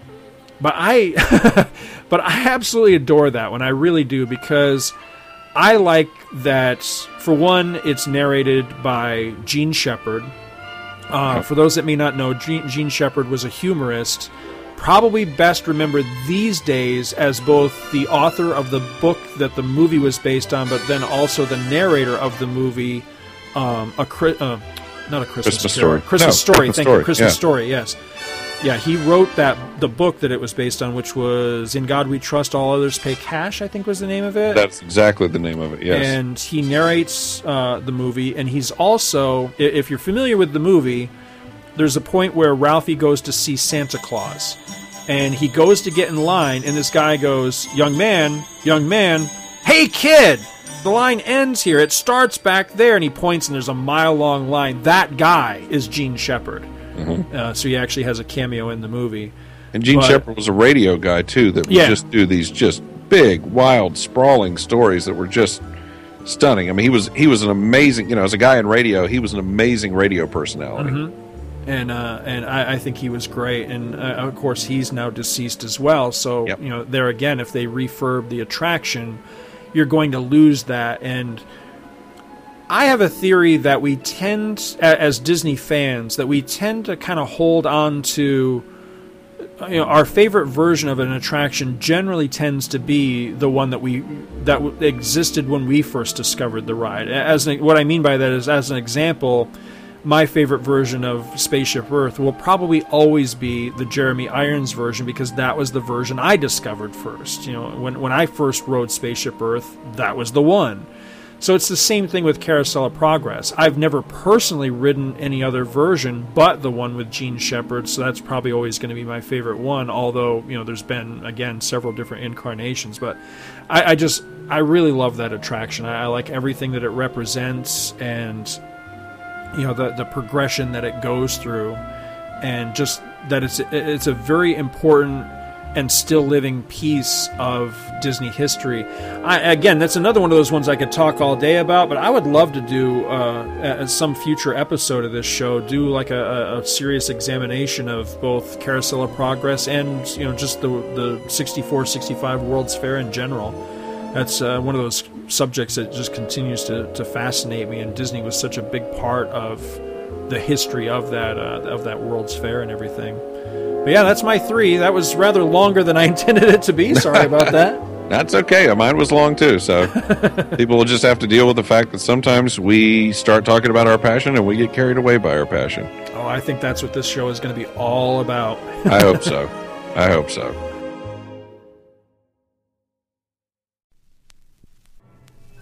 A long time ago, in a galaxy far, far away, a great adventure took place. Oh no! What will we do now? R2D2, you found a cigarette. Well, I don't think smoking is grown up at all. Don't be so ridiculous, R2. Under rules are for Earthlings. All you need is a little rewiring. But children need to be fully immunized. I'm Jella. Wanna buy a droid? Show me what you got. Wampa, wampa, wampa! We picked up something. It's the Millennium Falcon. I am Boba Fett. The ship you seek is nearby. Growing up Star Wars. Yay! Available the first Monday of every month at twotruefreaks.com. Offer expires May 31st, 1980.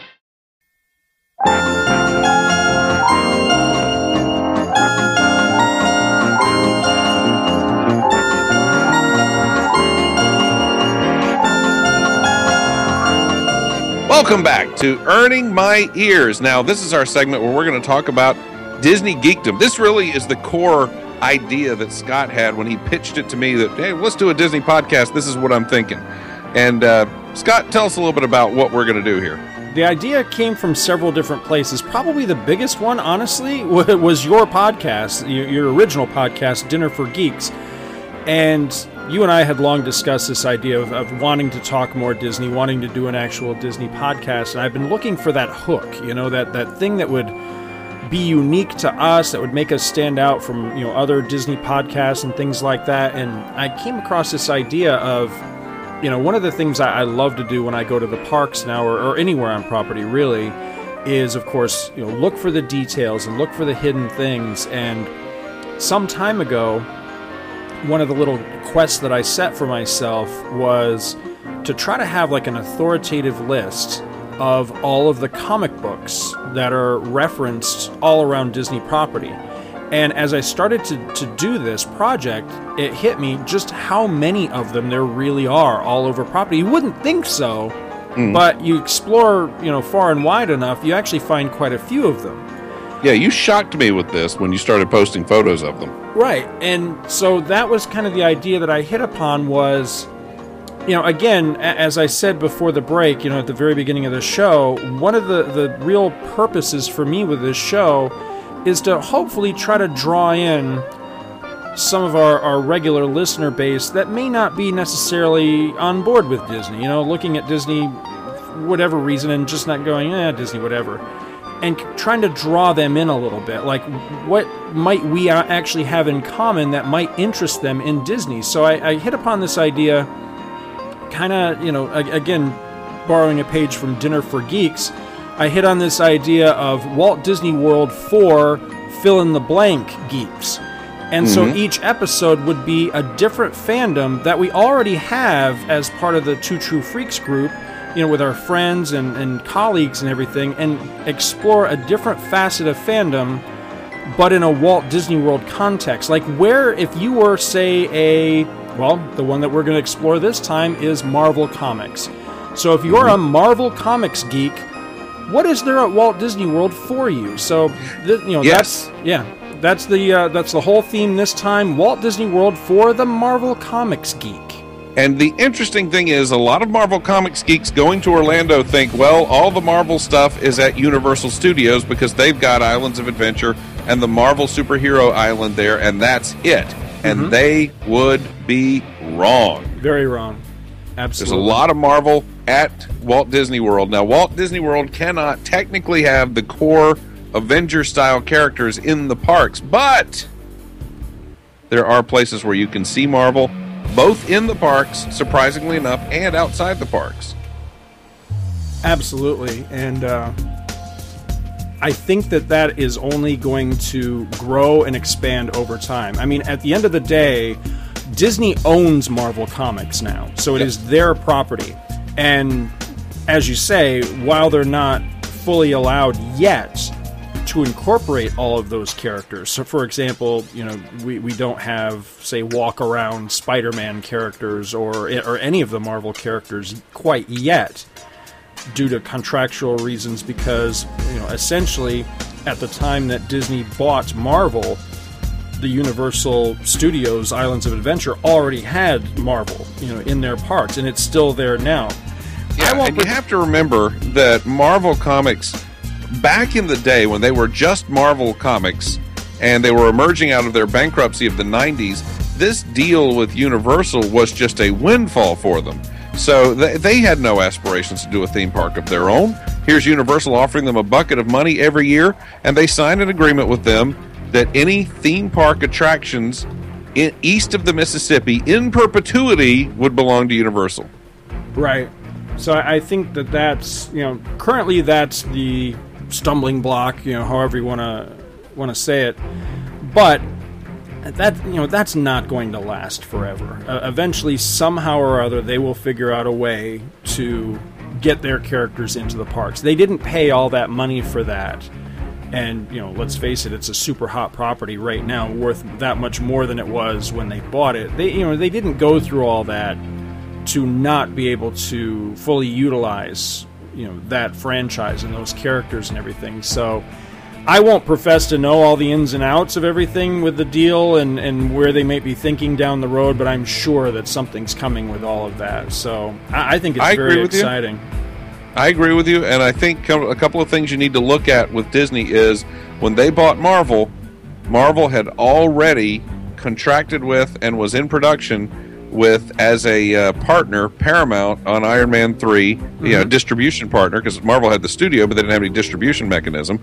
Uh, they had Paramount as their primary partner for most of their pictures, and they had already started Iron Man 3 and started pre production on Avengers with a deal through Paramount.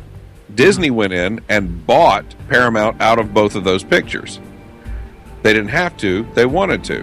Right. They bought Lucasfilm, but they did not buy the future distribution rights to Indiana Jones films from, again, Paramount. And they went and paid Paramount money to make that deal, which was also, I believe, an in perpetuity deal, go away as well. Mm-hmm. So you're, you're seeing them going out and going out of their way and spending some money to own lock, stock, and barrel some of these characters.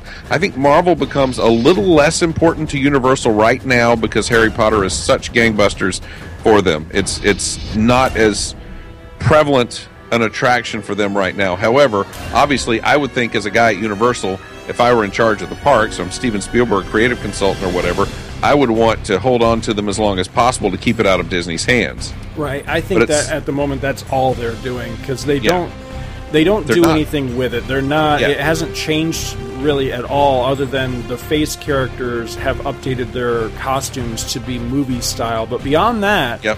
And they, they did give a facelift to Spider Man. Oh, that's true. Yeah, that is true. But that's it. And, and I mean, it wasn't a significant facelift. They just redid the film. Right. So my guess, and again, uh, purely a guess, purely speculation. I, I, have nothing, you know, to base this on. But my guess is that eventually, what will happen is, you know, Disney will find a way to, you know, they'll probably end up doing some sort of a buy-off. I would imagine. Yep, Basically, that's just what think up a giant truck full of cash and going, "Here you go. Can we have our characters back now?" That's essentially what will probably end up happening. Um, yep. What's strange to me is it doesn't seem like they're in any, any hurry for that, which does seem a little bit odd. But I'm I'm convinced that it's coming, and, and one of the things that convinces me is Guardians, which you know we'll talk about in a moment because it has a, a presence in a specific park at the moment. But also, if you notice, you know, along with not doing anything new with Marvel at Islands of Adventure, Universal is simultaneously beefing up everywhere else in its parks, both Islands of Adventure and the classic park and I think that a lot of that is in preparation for when they no longer have Marvel. Because I could be dead wrong about this, but maybe I'm projecting because I know this applies to me. But for me, for the longest time, my the thing that drew me to Universal was the Marvel presence. I mean, that remains mm-hmm. my favorite land uh, or area, whatever they call their you know their sections in their parks. That's the thing that drew me to those parks, and and that's why I favor Islands of Adventure. But they're slowly beefing up. You know, they they've got Harry Potter now in you know t- both of the parks, and you know huge presence there. There's all mm-hmm. kinds of new things coming down the pike. Uh, they added uh, Transformers not long ago. Um, Simpsons got a major overhaul and really got beefed up to where it's an actual like land now. And there's so many more things coming along in the future. So they've really been adding things like crazy over there to beef up their draw. And mm-hmm. I suspect that a lot of that is so that you know it won't be such a, a, a painful sting eventually when Marvel does go away. I'm very curious as to what might come in to fill that in, and I think what what could really potentially work very well for them if they could finagle the deal would be to just go and switch you know switch companies and go with DC if they could get you know that deal cut. But well, I know Six Flags has to deal with DC yeah. due to some previous uh, corporate parentage, right? And I don't know if that how long that's in effect and how easy that would be to revoke that since Six Flags is no longer part of Time Warner. Right. Uh, that would that would be easy for them though. You're right, and especially some of those some of those rides could just be quickly. I mean, Spider Man could very quickly become a Batman ride. Mm-hmm. If you just change the film out and change some of the special effects, change the narration. I, I will tell you how I think it's going to roll out because I don't think Universal is going to just take money for the buyout. Because again, it's something that they can hold away from Marvel. They can play keep away as long as possible. I think what will happen is Marvel will do something to try to catch them in a breach and then wind up suing them for those characters back. Hmm. Very possible. That's what I think will happen. Very possible as well. Well, I'm not sure how you wanted to approach this section, but the, kind of the idea I had was just basically doing a, uh, a rundown, kind of area by area at Walt Disney World of where you can, you know, find Marvel presence. No, I think um, that's great.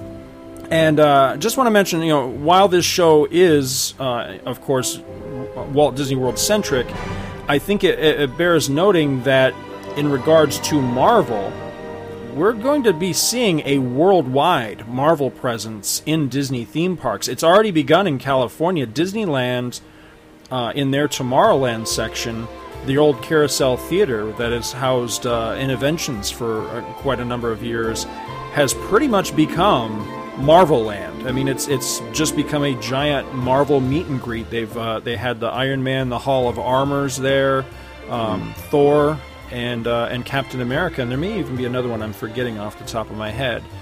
But, well, there've been uh, rumors. There've been rumors of a of a Tomorrowland facelift at Disneyland in Anaheim uh, to make it basically Tomorrowland into Stark Expo. That would be awesome. Yeah, we'll see if really we ever awesome. see it. Right. Well, I mean, they did sort of a minor. I mean, I don't think it amounted to anything more than the Hall of Armor and some banners that were that went up. You know, the retro banners, very reminiscent. I thought of the old. Um, the old uh, Carousel of Progress, you know, Progress Land, and, and that the banners that they had back when Carousel of Progress originated at the New York World's Fair. Mm. I remember seeing some pictures when Iron Man came to Innoventions at Disneyland because that was the first Marvel character in a Disney park ever. And they made a hmm. big deal out of it when they rolled that out. And I remember seeing those banners where they, they made. I, I don't. But, of course, I've never been to Disneyland. I haven't seen current pictures of the outside, so I don't know if they're still going with the Stark Expo theme, but I know they were, you know, they were at least they had some banners up for a time. But that would be neat. I think that'd be a great idea to take that entire land and turn it into you know basically Marvel Land with a with a Stark Expo overlay. I think that would be incredible because Disney has long had uh, a difficult time with Tomorrowland. Tomorrowland's the most you know the most yep. difficult, the most challenging of all the lands in the classic Magic Kingdom style parks because you have to constantly be looking ahead and, and bringing the future to the present and that's really hard because every couple of years you know, you've caught up.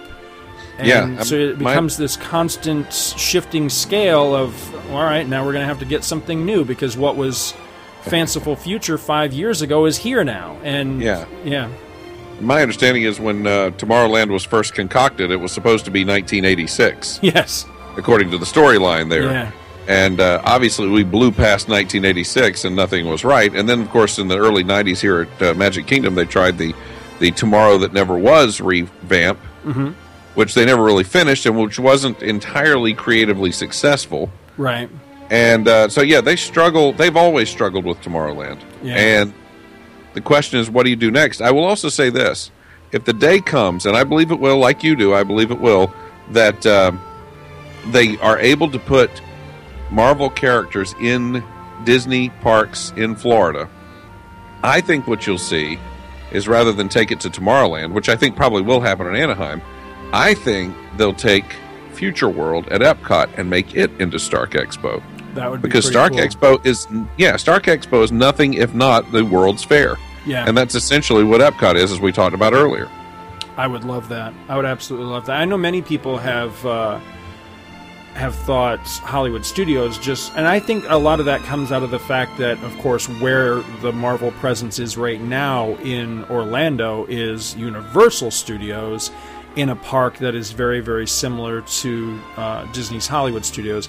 I don't, th- I don't see that. I don't think that that would happen yeah. because as much as I would love it to happen, I don't think Star Wars is going to get a fifth gate. I don't, and what I mean by that is I don't think Star Wars is going to get its own park. Much as I nope. would love to see that happen, I would love to see not so much a Star Wars uh, theme park as a Lucasfilm theme park and incorporating Star Wars, Indiana Jones, and maybe whatever else you want to pull into it. Mm-hmm. I don't think that's going to happen for a number of different reasons. So, what I think is going to happen is that Hollywood Studios is going to get a massive refurbishment, really drawing in Star Wars very heavily. Yep. So, that being the case, I don't think that they're going to want to put Star Wars and Marvel in the same park when Marvel now fully rolls out. Now, saying that at the same rate, right now, one of the, the bigger presences of Marvel in the in the Disney, you know, in the Walt Disney World parks that's really thrilling me is Guardians of the Galaxy. Yes. It, it's arguably the biggest Marvel presence at Walt Disney World at the moment. um, the old Sounds Dangerous Theater is being used for, uh, or no, that, is that the Sound Dangerous Theater? yeah, it, that is, yeah, it is. Okay, yeah. I want to make yeah. sure I was right on that. Or the Um, Monster Mystery Monst- Sound yeah. Theater. is uh, you know it's currently being used. This started um, this was a couple of months ago. I let me think. Oh, it was uh, it was on uh, Independence Day. It was July fourth. Uh, they opened it up for a preview for Guardians of the Galaxy, and the preview runs about oh I think about twelve minutes, and it's essentially the opening of the film. It's it's Peter landing on the planet and getting the ball and the big chase scene and all that, and then a few other snippets. Uh, most things that we've seen from the different trailers that were out there in real 3D and everything was very exciting. Really got me pumped up for the movie, even that much more than I was. And that remains. That is still there now, even with the movie having been out for several weeks. And then recently there was the Villains event. Uh, this was, I don't know, a couple weeks ago. By the time you guys are hearing this, this is ancient history. This will be like six weeks ago by the time you hear this episode. but uh, it, it was a Villains Avengers, a special hard ticketed event at Hollywood Studios. And during that event, a couple of the meet and greet face characters that they had were Star Lord and Gamora. And In the parks. In the parks. And I, oh, I wanted to go so bad. I really wish I had made it to that because I'm thrilled. I mean, that is the first official Marvel characters in Walt Disney World parks. And I, I'm just, I'm super jazzed about that. I think that that's exciting. And you know, I shared with you when uh, when you were down here last. You know, we we got a chance to hang out for a bit. I shared with you my pet theory that ever since I heard that Guardians was coming as a film, and I believe it was Shag Matthews that told me this quite some time ago. And I remember him telling me about it and everything, and I remember thinking, "Wow, you know, Gar- Why, why Guardians? why Guardians? Because at that time, of course, I was thinking classic Guardians of the Galaxy, you know, with Yondu and uh, Mhm. you know, I can't even remember all the characters' names. You know, I was never enamored of those guys. They just never really worked, and they never really interested me. So that's, of course, who I'm thinking of, not thinking of the more modern day characters. And even when I started to learn something about you know the the characters as they actually would eventually appear in the film, I'm just looking at them and going, "Why these guys? How how did you go from recognizable ones like Iron Man and Captain America and Thor and the Hulk and suddenly Guardians of the Galaxy?" It just seemed like there were an infinite number of other characters that should be getting a movie first far before Guardians of the Galaxy. Well, my Yeah. and then once I saw the you know that theater the studios done over with you know the the Guardians you know display and the and the preview and all that, it suddenly clicked with me. They can have this one, meaning Guardians has no representation in Universal Studios Islands of Adventure theme park. It's Yeah. just one of those properties that somehow fell through the cracks. And I It's not covered under the agreement. Exactly. And I I did this uh, this was so probably a, a month or two ago.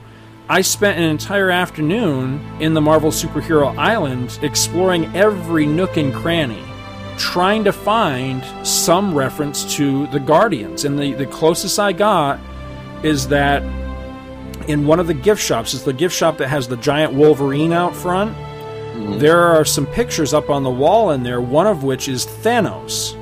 But beyond that, I couldn't find anything from Guardians. So I mean, Star Lord, all you know, the five major characters, none of them are referenced there. So uh, you know, again, this is just my pet theory. I'm just thinking that they latched onto this one because it was a property that fell through the cracks. It was not part of the deal over there, so they can use it.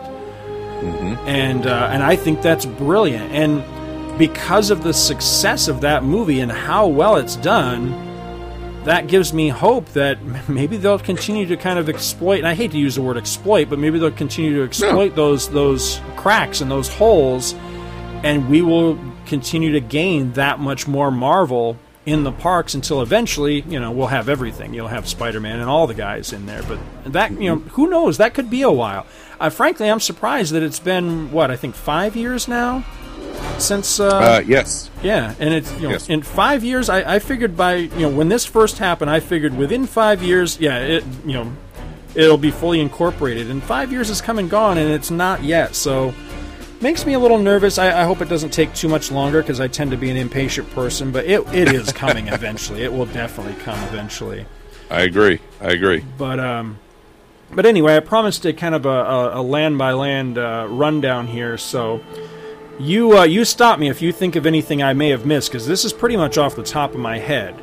To the best of my knowledge, and believe me, I have really racked my brains for this. I can't think of any Marvel presence in the Magic Kingdom, with the sole exception of, and this is kind of a cheat, of the monorails because Which... there have been two themed Marvel themed monorails. What I mean by that is that they got the wrap treatment. You know, we talked before about yep. the Tronorail. There were two uh, trains that uh, monorail trains that were wrapped. Uh, you know, head to toe with Marvel themes. One of them, the, the one that just thrilled me to no end, was the Avengers. And this yep. was, you know, pre-release of the Avengers. It was ma- basically done as a, as a marketing tool. You know, if you guys listening have ever seen one of those city buses where they wrap it with you know some advertisement for you know whatever subway or something like that that's what i'm talking about. This was taking a, a full length monorail wrapping it head to toe with basically a, a, giant advertisement like a giant billboard for the avengers and it had all of the characters on it. It was beautiful and it was black so it was very sleek very cool looking. Yep. and that was out on the on the line for quite a while. And then they also had another one that uh, was Iron Man three, and yep. that one was very very cool as well. And it had that one was a little bit weird because it had actually had two Iron Men on it. So at the front, at the at the nose of it, and most of the time when the you know going the direction that the train was facing, you know because the you know the monorail of course has two noses on it most of the time, the one that was heading the direction the train was actually driving was Iron Man in the uh, Extremis armor from Iron Man 3. At the back nose, and this is the one that looked a little funny, you had War Machine. And he was actually flying the other direction, so as the train would actually move, it looked like he was flying backwards, which looked a little bit funny. But it was a great, I mean, it really looked very nice. It was the classic Iron Man colors, you know, the, the red and the gold, beautiful uh, trains and the reason I put them in Magic Kingdom was because they could only operate on the Magic Kingdom loop. They were not allowed to operate on the Epcot loop. And the reason for that is, again, uh, Disney cannot have the presence of Marvel characters, particular ones, uh, in their theme parks. So the, and the magic Epcot monorail. The Epcot monorail actually circles as you approach and go into Epcot to stop at the um, uh, Epcot monorail station. The Epcot line from Magic Kingdom actually does enter the park, circles behind Spaceship Earth, and then stops at the Epcot monorail station. So technically, yep. does travel through the park. It travels through the uh, first half of Future World. And so, for that reason, those wrapped trains could never operate on the Epcot line, but they were free to operate on both the Express and Resort lines of the Magic Kingdom loop, which uh, was pretty cool. And they, they ran for quite a while. I want to say each one ran about a year, I think. Mm-hmm. That sounds about right. Yeah, because they actually, if you recall, updated the Avengers one with the Blu ray and DVD date. That's right. That's right. Yeah, I forgot about that. Yeah, they did something similar with uh, with the Tron one as well. I don't know if they did that with Iron Man. I do not remember. I bet I bet they did, but I couldn't say for sure. But I, I think yeah, I think that's all you'll get out of the Magic Kingdom, and you obviously are not going to get much out of Epcot. So let's go to Animal Kingdom. Actually, I, I, had two quick ones for Epcot, okay. and you feel free to laugh because these are you know these are kind of a stretch. But um, at the Imagination Pavilion, you know the, the giant glass pyramids where you know we, you have the uh, journey into imagination with figment mm-hmm. in the gift shop they actually do sell the new figment comic that's come out so Which is marvel yeah. it is marvel so i mean I, I know it's a stretch but there you go and uh, and the only reason i know that is somebody came to work uh, a friend of mine came to work one day and she had issue one and I was like, "Ooh, where did you get that?" And she told me, "Hey, you know, they actually have them over at the uh, at the gift shop over in Epcot, and hey, we get our discount on them." So I raced over there, and they were all sold out. But they are selling it there. I've, I've seen it there with my own eyes. And also, every once in a while, you will find, or at least you used to. I haven't seen this happen in, in quite a while, so I'm not sure if maybe you know there was some lawyering going on, if you know what I mean. But uh, uh-huh. when Thor, the first Thor movie came out, uh, there was a heavy Thor presence in the gift shop of the Norway Pavilion at Epcot as well, and Ah. it came and went very quickly. But uh, but it was there for a time. I got some pictures of that, and I remember for a time there was a lot of talk about Thor actually coming to the attraction, which of course never happened, sadly. Yeah. But uh, I would still love for that to happen at some point. But yeah, that's all I could think of off the because I was racking my brains for like gift shops and such, and I can't think of any other gift shop I ever saw. Because I, I was thinking, did I ever see Captain America stuff at the American Adventure? And I can't think that I ever did. I, not that I can remember, which surprises me. You would think that that'd be a natural fit, but I can't think of anything. I will be willing to bet if they haven't already collected Seekers of the Weird, they will be selling that in Liberty Square if they aren't already. You know, they're redoing Yankee Traders right, Right. next to the Haunted Mansion into a Haunted Mansion themed gift shop. And since this is based on original concept art for the Haunted Mansion, I would be very willing to bet that that will be there as well. Yeah, that's a good point. Yeah, I would I would bet on that as well. Yeah, I haven't seen it yet, but I, I can't imagine that they would not. Um, at least in, if nothing else, in some of the resort gift shops or something like that, you would think. But yeah, that's a natural fit for being right there at, uh, at Haunted Mansion. I'm really excited about that new gift shop when it opens up. By the way. Yeah, I, I always mourn the loss of something that I found. No, I, I, I'm very, I'm very upset at uh, they're getting rid of. Uh, oh, what's the name of the little shop right next to Hall of Presidents? Oh yeah, it's gone. Uh, I Yeah, know the one you mean. A Heritage House was that the name? Yeah? Heritage House. Yes, Yeah. The- and now it's just a seating area, Yeah. and uh, that one floored me because I always got to find good patriotic red, white, and blue Mickey stuff there. hmm Yeah, I bought a great years ago. I bought a great Hall of Presidents shirt. Uh, it was a wraparound shirt, so between the two sides of the shirt, you had every president, and then on the back there was a full list of all the presidents from Washington to I think Clinton was the last one that was on it. Mm. Um, great shirt though, and I and I never saw another one like it because I kept thinking that maybe they would put one out every year, or not every year, but every presidency and update it, and they never did. Mhm. Um, Well- you used to be able to buy like uh, I remember I bought a recreation of the Gettysburg Address there, and they used to have Yes. these different ones, and they, they hadn't done that in years. Yeah, we, I bought a Constitution and a Declaration of Independence Mhm. for the kids. Uh, and I will tell you my story of getting to go to the Hall of Presidents after hours and actually getting to go on the stage on the episode Walt Disney World for Political Geeks. Oh, just, just a little, and it, Bill Clinton is involved as well. Oh, That's wow. all I'll tell you. A little bit of a tease. That's all I can think of at Epcot. I, I was really trying to think where else you could find any Marvel presence. Now, I, I will tell you that you, you wouldn't see this in the parks, of course, but um, back, uh, gosh, was that really two years ago already? It, it was. It was two years ago uh, this October.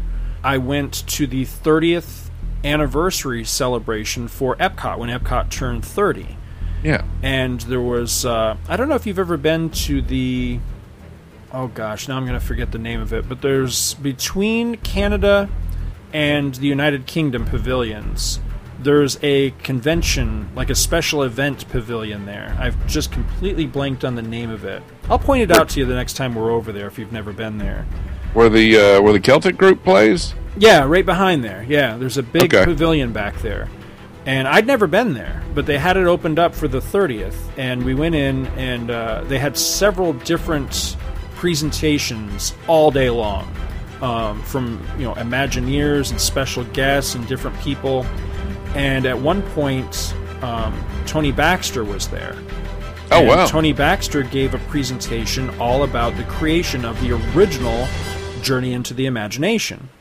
And unfortunately, you were not ali- uh, you were not able to take pictures, and you were not able to audio record, which really stinks because I really wish I had a great copy of that. But anyway, it was a it was a fantastic presentation, and during the presentation, he showed a lot, and I mean a lot, of concept art from the original. You know, the, the just the outpouring of the Imagineers ideas for what they wanted to do for all of the pavilions for Epcot, but they this one was specifically focused on Journey into uh, Imagination And I remember one of the pieces of concept art, and he made a little joke out about it that I can't remember exactly what it was now, but it was something to the effect of, hey, who knew?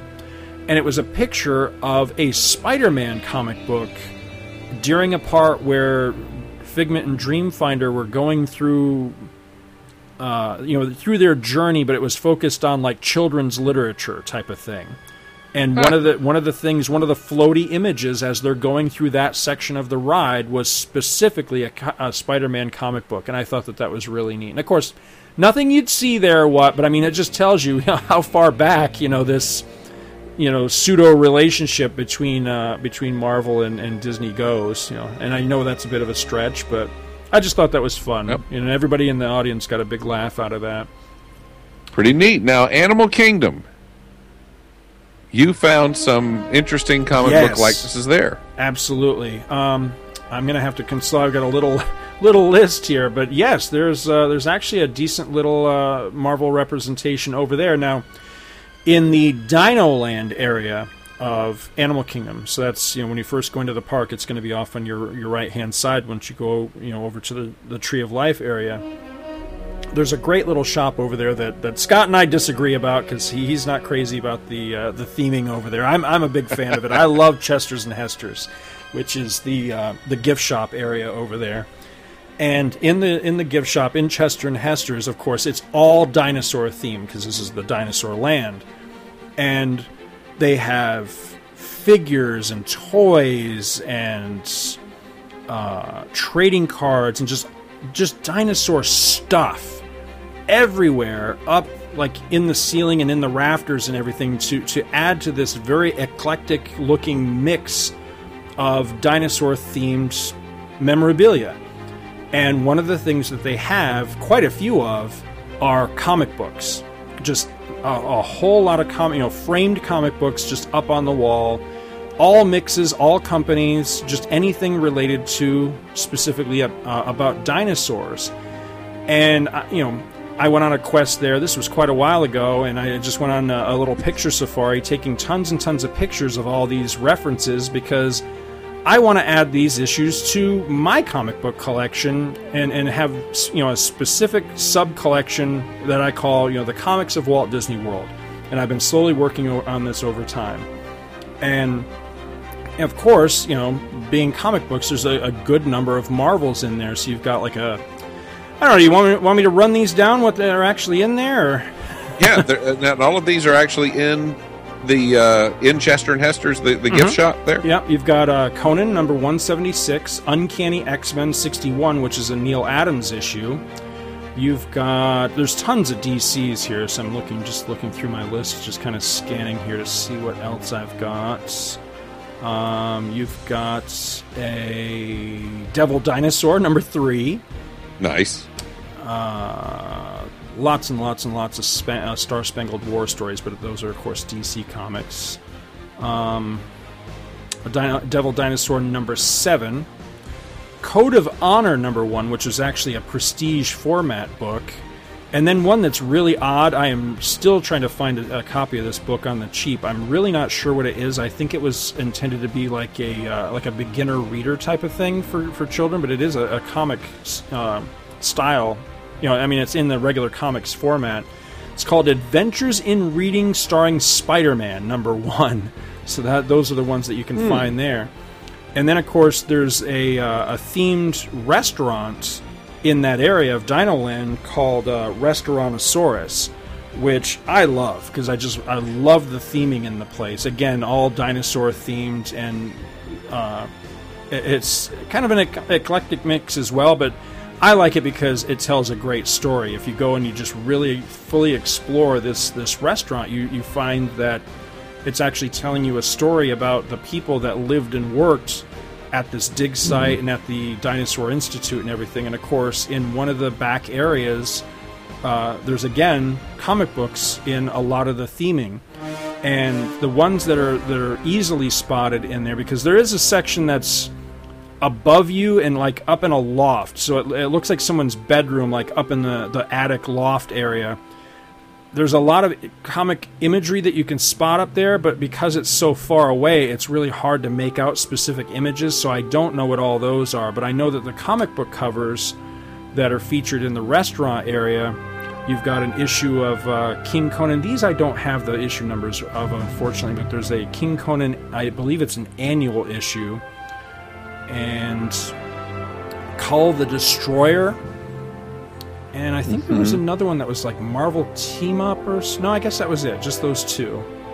Um, but they are in there as well, and uh, that's a great little area. I, I really, I'm a big fan of Restaurantosaurus.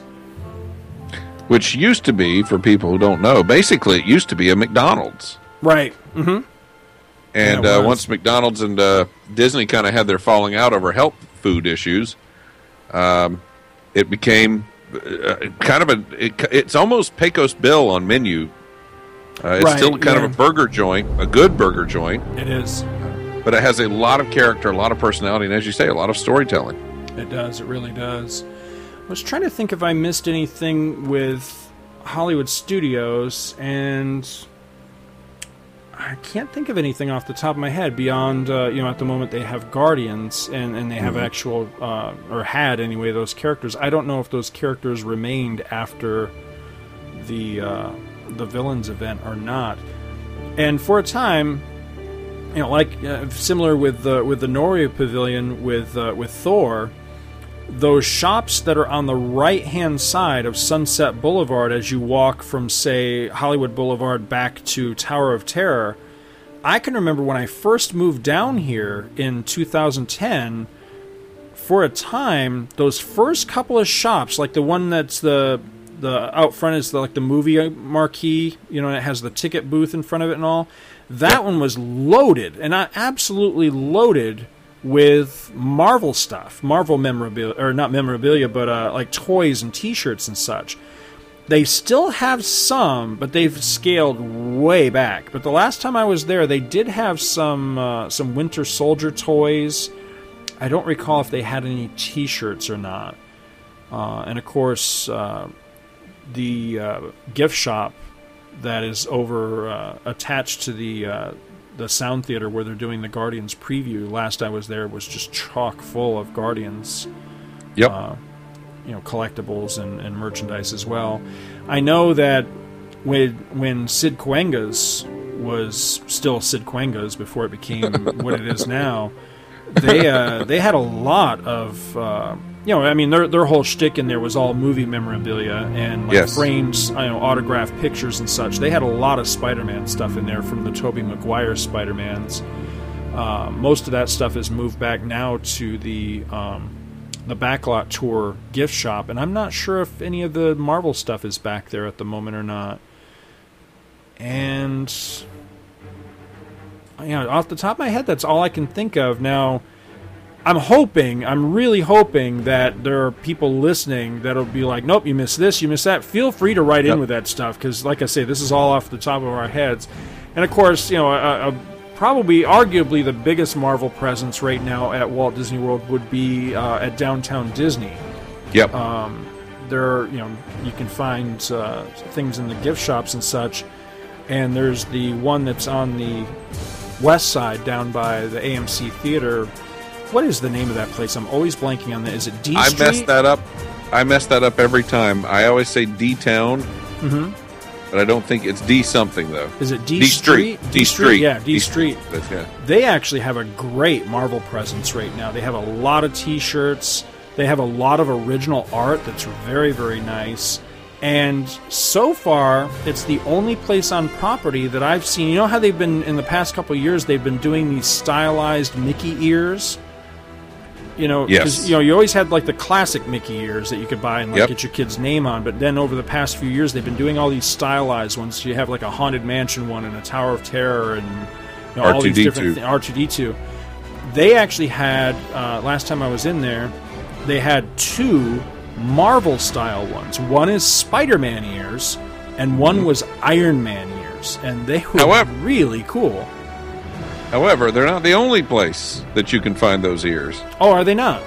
No, if you head across the same property and go to World of Disney. Oh, World, of, yeah, okay, yeah. they also have them sitting there center stage. Do they? right dead in the center. You know, there's a big in like the dead center of the store. There's a big rounded uh, display area, Mm, and they have it right there. I know what you're talking about. Yeah. Yeah, downtown Disney period is just it's replete with Marvel T-shirts, hats. Uh, I, I think even they sell. I think they even sell electronics accessories and that kind of thing as well. So if you want some good That's Marvel right, stuff, yeah. you, yeah, you're not stuck just going to Islands of Adventure. You can go to downtown Disney and go to D Street. You can go to World of Disney. You can also go to Once Upon a Toy which is the Hasbro store that has extensive Marvel toys in it. What's funny is, uh, again, when I first moved down here, this this all happened right around the same time. So I suspect that behind the scenes, something weird was going on. When I first moved down here, uh, in the boys section, you know, the the action figure se- uh, section, essentially of World of Disney, or excuse me, not World of Disney, but of uh, Once Upon a Toy. They had a massive section and, and a huge amounts of the um, the smaller Marvel uh, action figures, not the um, Marvel Legends, but the ones that kind of replaced them. You know, the the smaller like GI Yeah. Joe style. Tons of them, and the reason I know this is that there was one that Logan, my youngest boy, was was looking for. And so one day I, I stopped in there to see if they might have it because I figured if I'm going to find it anywhere, I'm going to find it there. And they were all gone. Ooh. And I talked to one of the uh, cast members there, and she said, "No, something happened. We had to pull them all." But that's all she would say. Now, of course, this was probably two years ago or better. And I would be willing to bet that at, right after the purchase, uh, the Disney purchase, Universal probably had it under the uh, was under the impression that it was anywhere on Disney property, Right. and probably from there came the no, no, it's theme parks. Right. Right. Because they definitely have a Marvel presence back now. It's Big. not as big as it was originally. Because in in and I'm talking strictly about Once Upon a Toy. And Once Upon a Toy, when I got to Orlando, when I moved down here, that entire if you know the room I'm talking about, you know where it's now, you know, there's a little bit of Marvel, there's a little bit of Star Wars and Indiana Jones. Yeah, the that boy toy room. Yeah, boy toys, and it was that room was almost completely Marvel stuff. It was action figures and T-shirts and comics like crazy. They had. It was the first time I'd ever seen these like comic. It was almost like a dispenser of single issue comics. It was really cool, and you know, they, it was like these bla- big like uh, plastic block type of things, and you I don't know, you pulled a t- turned a crank or something, and a comic would come out, and they had just tons of them, and just like all the new issues that were out at the time, you could that's how you could buy them from this little like dispenser machine. Those are all gone, um, but slowly after they cleared everything out there was like no marvel presence for a while. And then slowly over time they built it back up. But now it's just like a, it's a section. And there's a few t-shirts and you know action i don't think there's anything exclusive i don't see any action figures that i couldn't find at like the local walmart or whatever but some of the t-shirts i think are unique and there's a few little tchotchke items you know refrigerator magnets and they have um, a decent little selection of trades and uh, and collected editions and things like that, but not like it was when they first rolled it out. So I'm hoping that eventually they'll they'll be able to open it back up again. I'm not sure if they were able to get Marvel back in, then I'm not sure why they didn't go whole hog again like they did the first time. I, I don't know. Maybe it's a once bitten twice shy type of thing. I'm not really sure, but it was just a little bit strange. But definitely, uh, definitely also- some Marvel presence there. Yeah, and I also have a feeling that a lot of that is is they're pushing. Again, I think they're going to push it and push it and push it to provoke a legal proceeding of some sort, and that's where it'll all be resolved finally. Could be, could be. I, I would not doubt that. But yes, so definitely. yeah, for Marvel fans, you've got places, Mhm. you've got things you can do on the property at Disney World. Absolutely. I was trying to think if there was anything in uh, in Hollywood studios as far as the different you know pieces of like memor- movie memorabilia and such, but off the top of my head, I can't think of anything. So again, you know, you listening, if if you can think of something that we missed, most definitely write in and, uh, and let us know what we missed because I definitely encourage. Uh, audience participation with this particular show because I, I want I want people to uh, to geek out with us over our, our mutual love of Disney here. Yep. So we had a little announcement regarding next episode, right? Yeah, we've got one more feature we haven't gotten to yet, and we're calling it I Know Something You Don't Know. and what's going to happen is each week we will randomly select something at Disney World a park, an attraction, a resort, a restaurant, and believe me, theming and storytelling is just as prevalent in the restaurants there as it is anywhere else. It's not they're not just places to sit down and eat.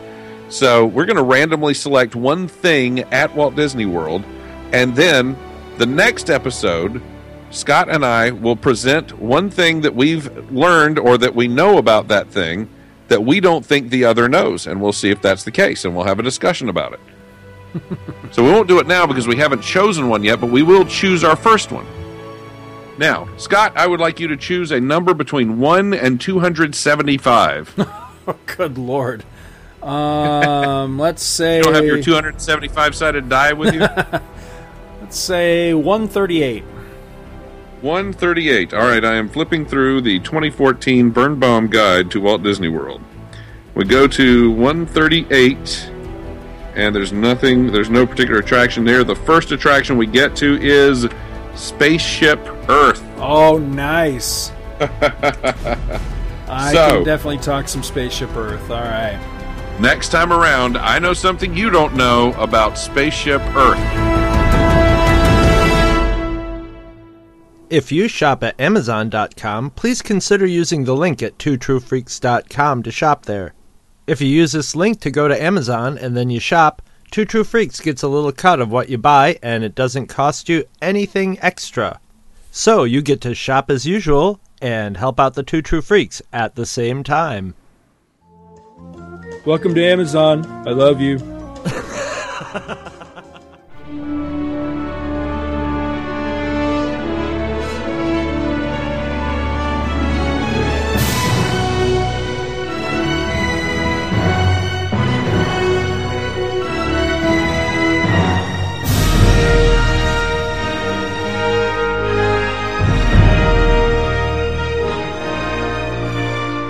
Visit our website at twotruefreaks.com. Two True Freaks is always spelled T W O T R U E F R E A K S. You can email Two True Freaks directly at twotruefreaks at gmail.com.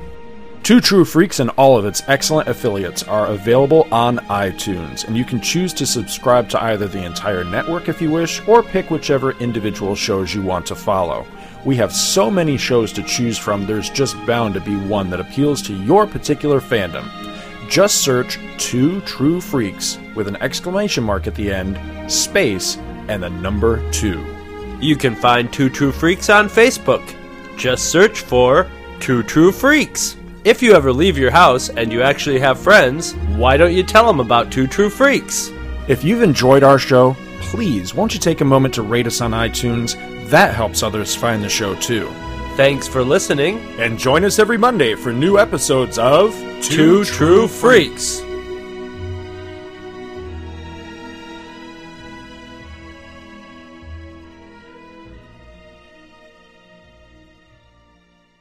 Ladies and gentlemen, if this concludes your visit to the Walt Disney World Resort, we hope you've had a wonderful time and will return home safely. Please collect your belongings and watch your head and step as you exit.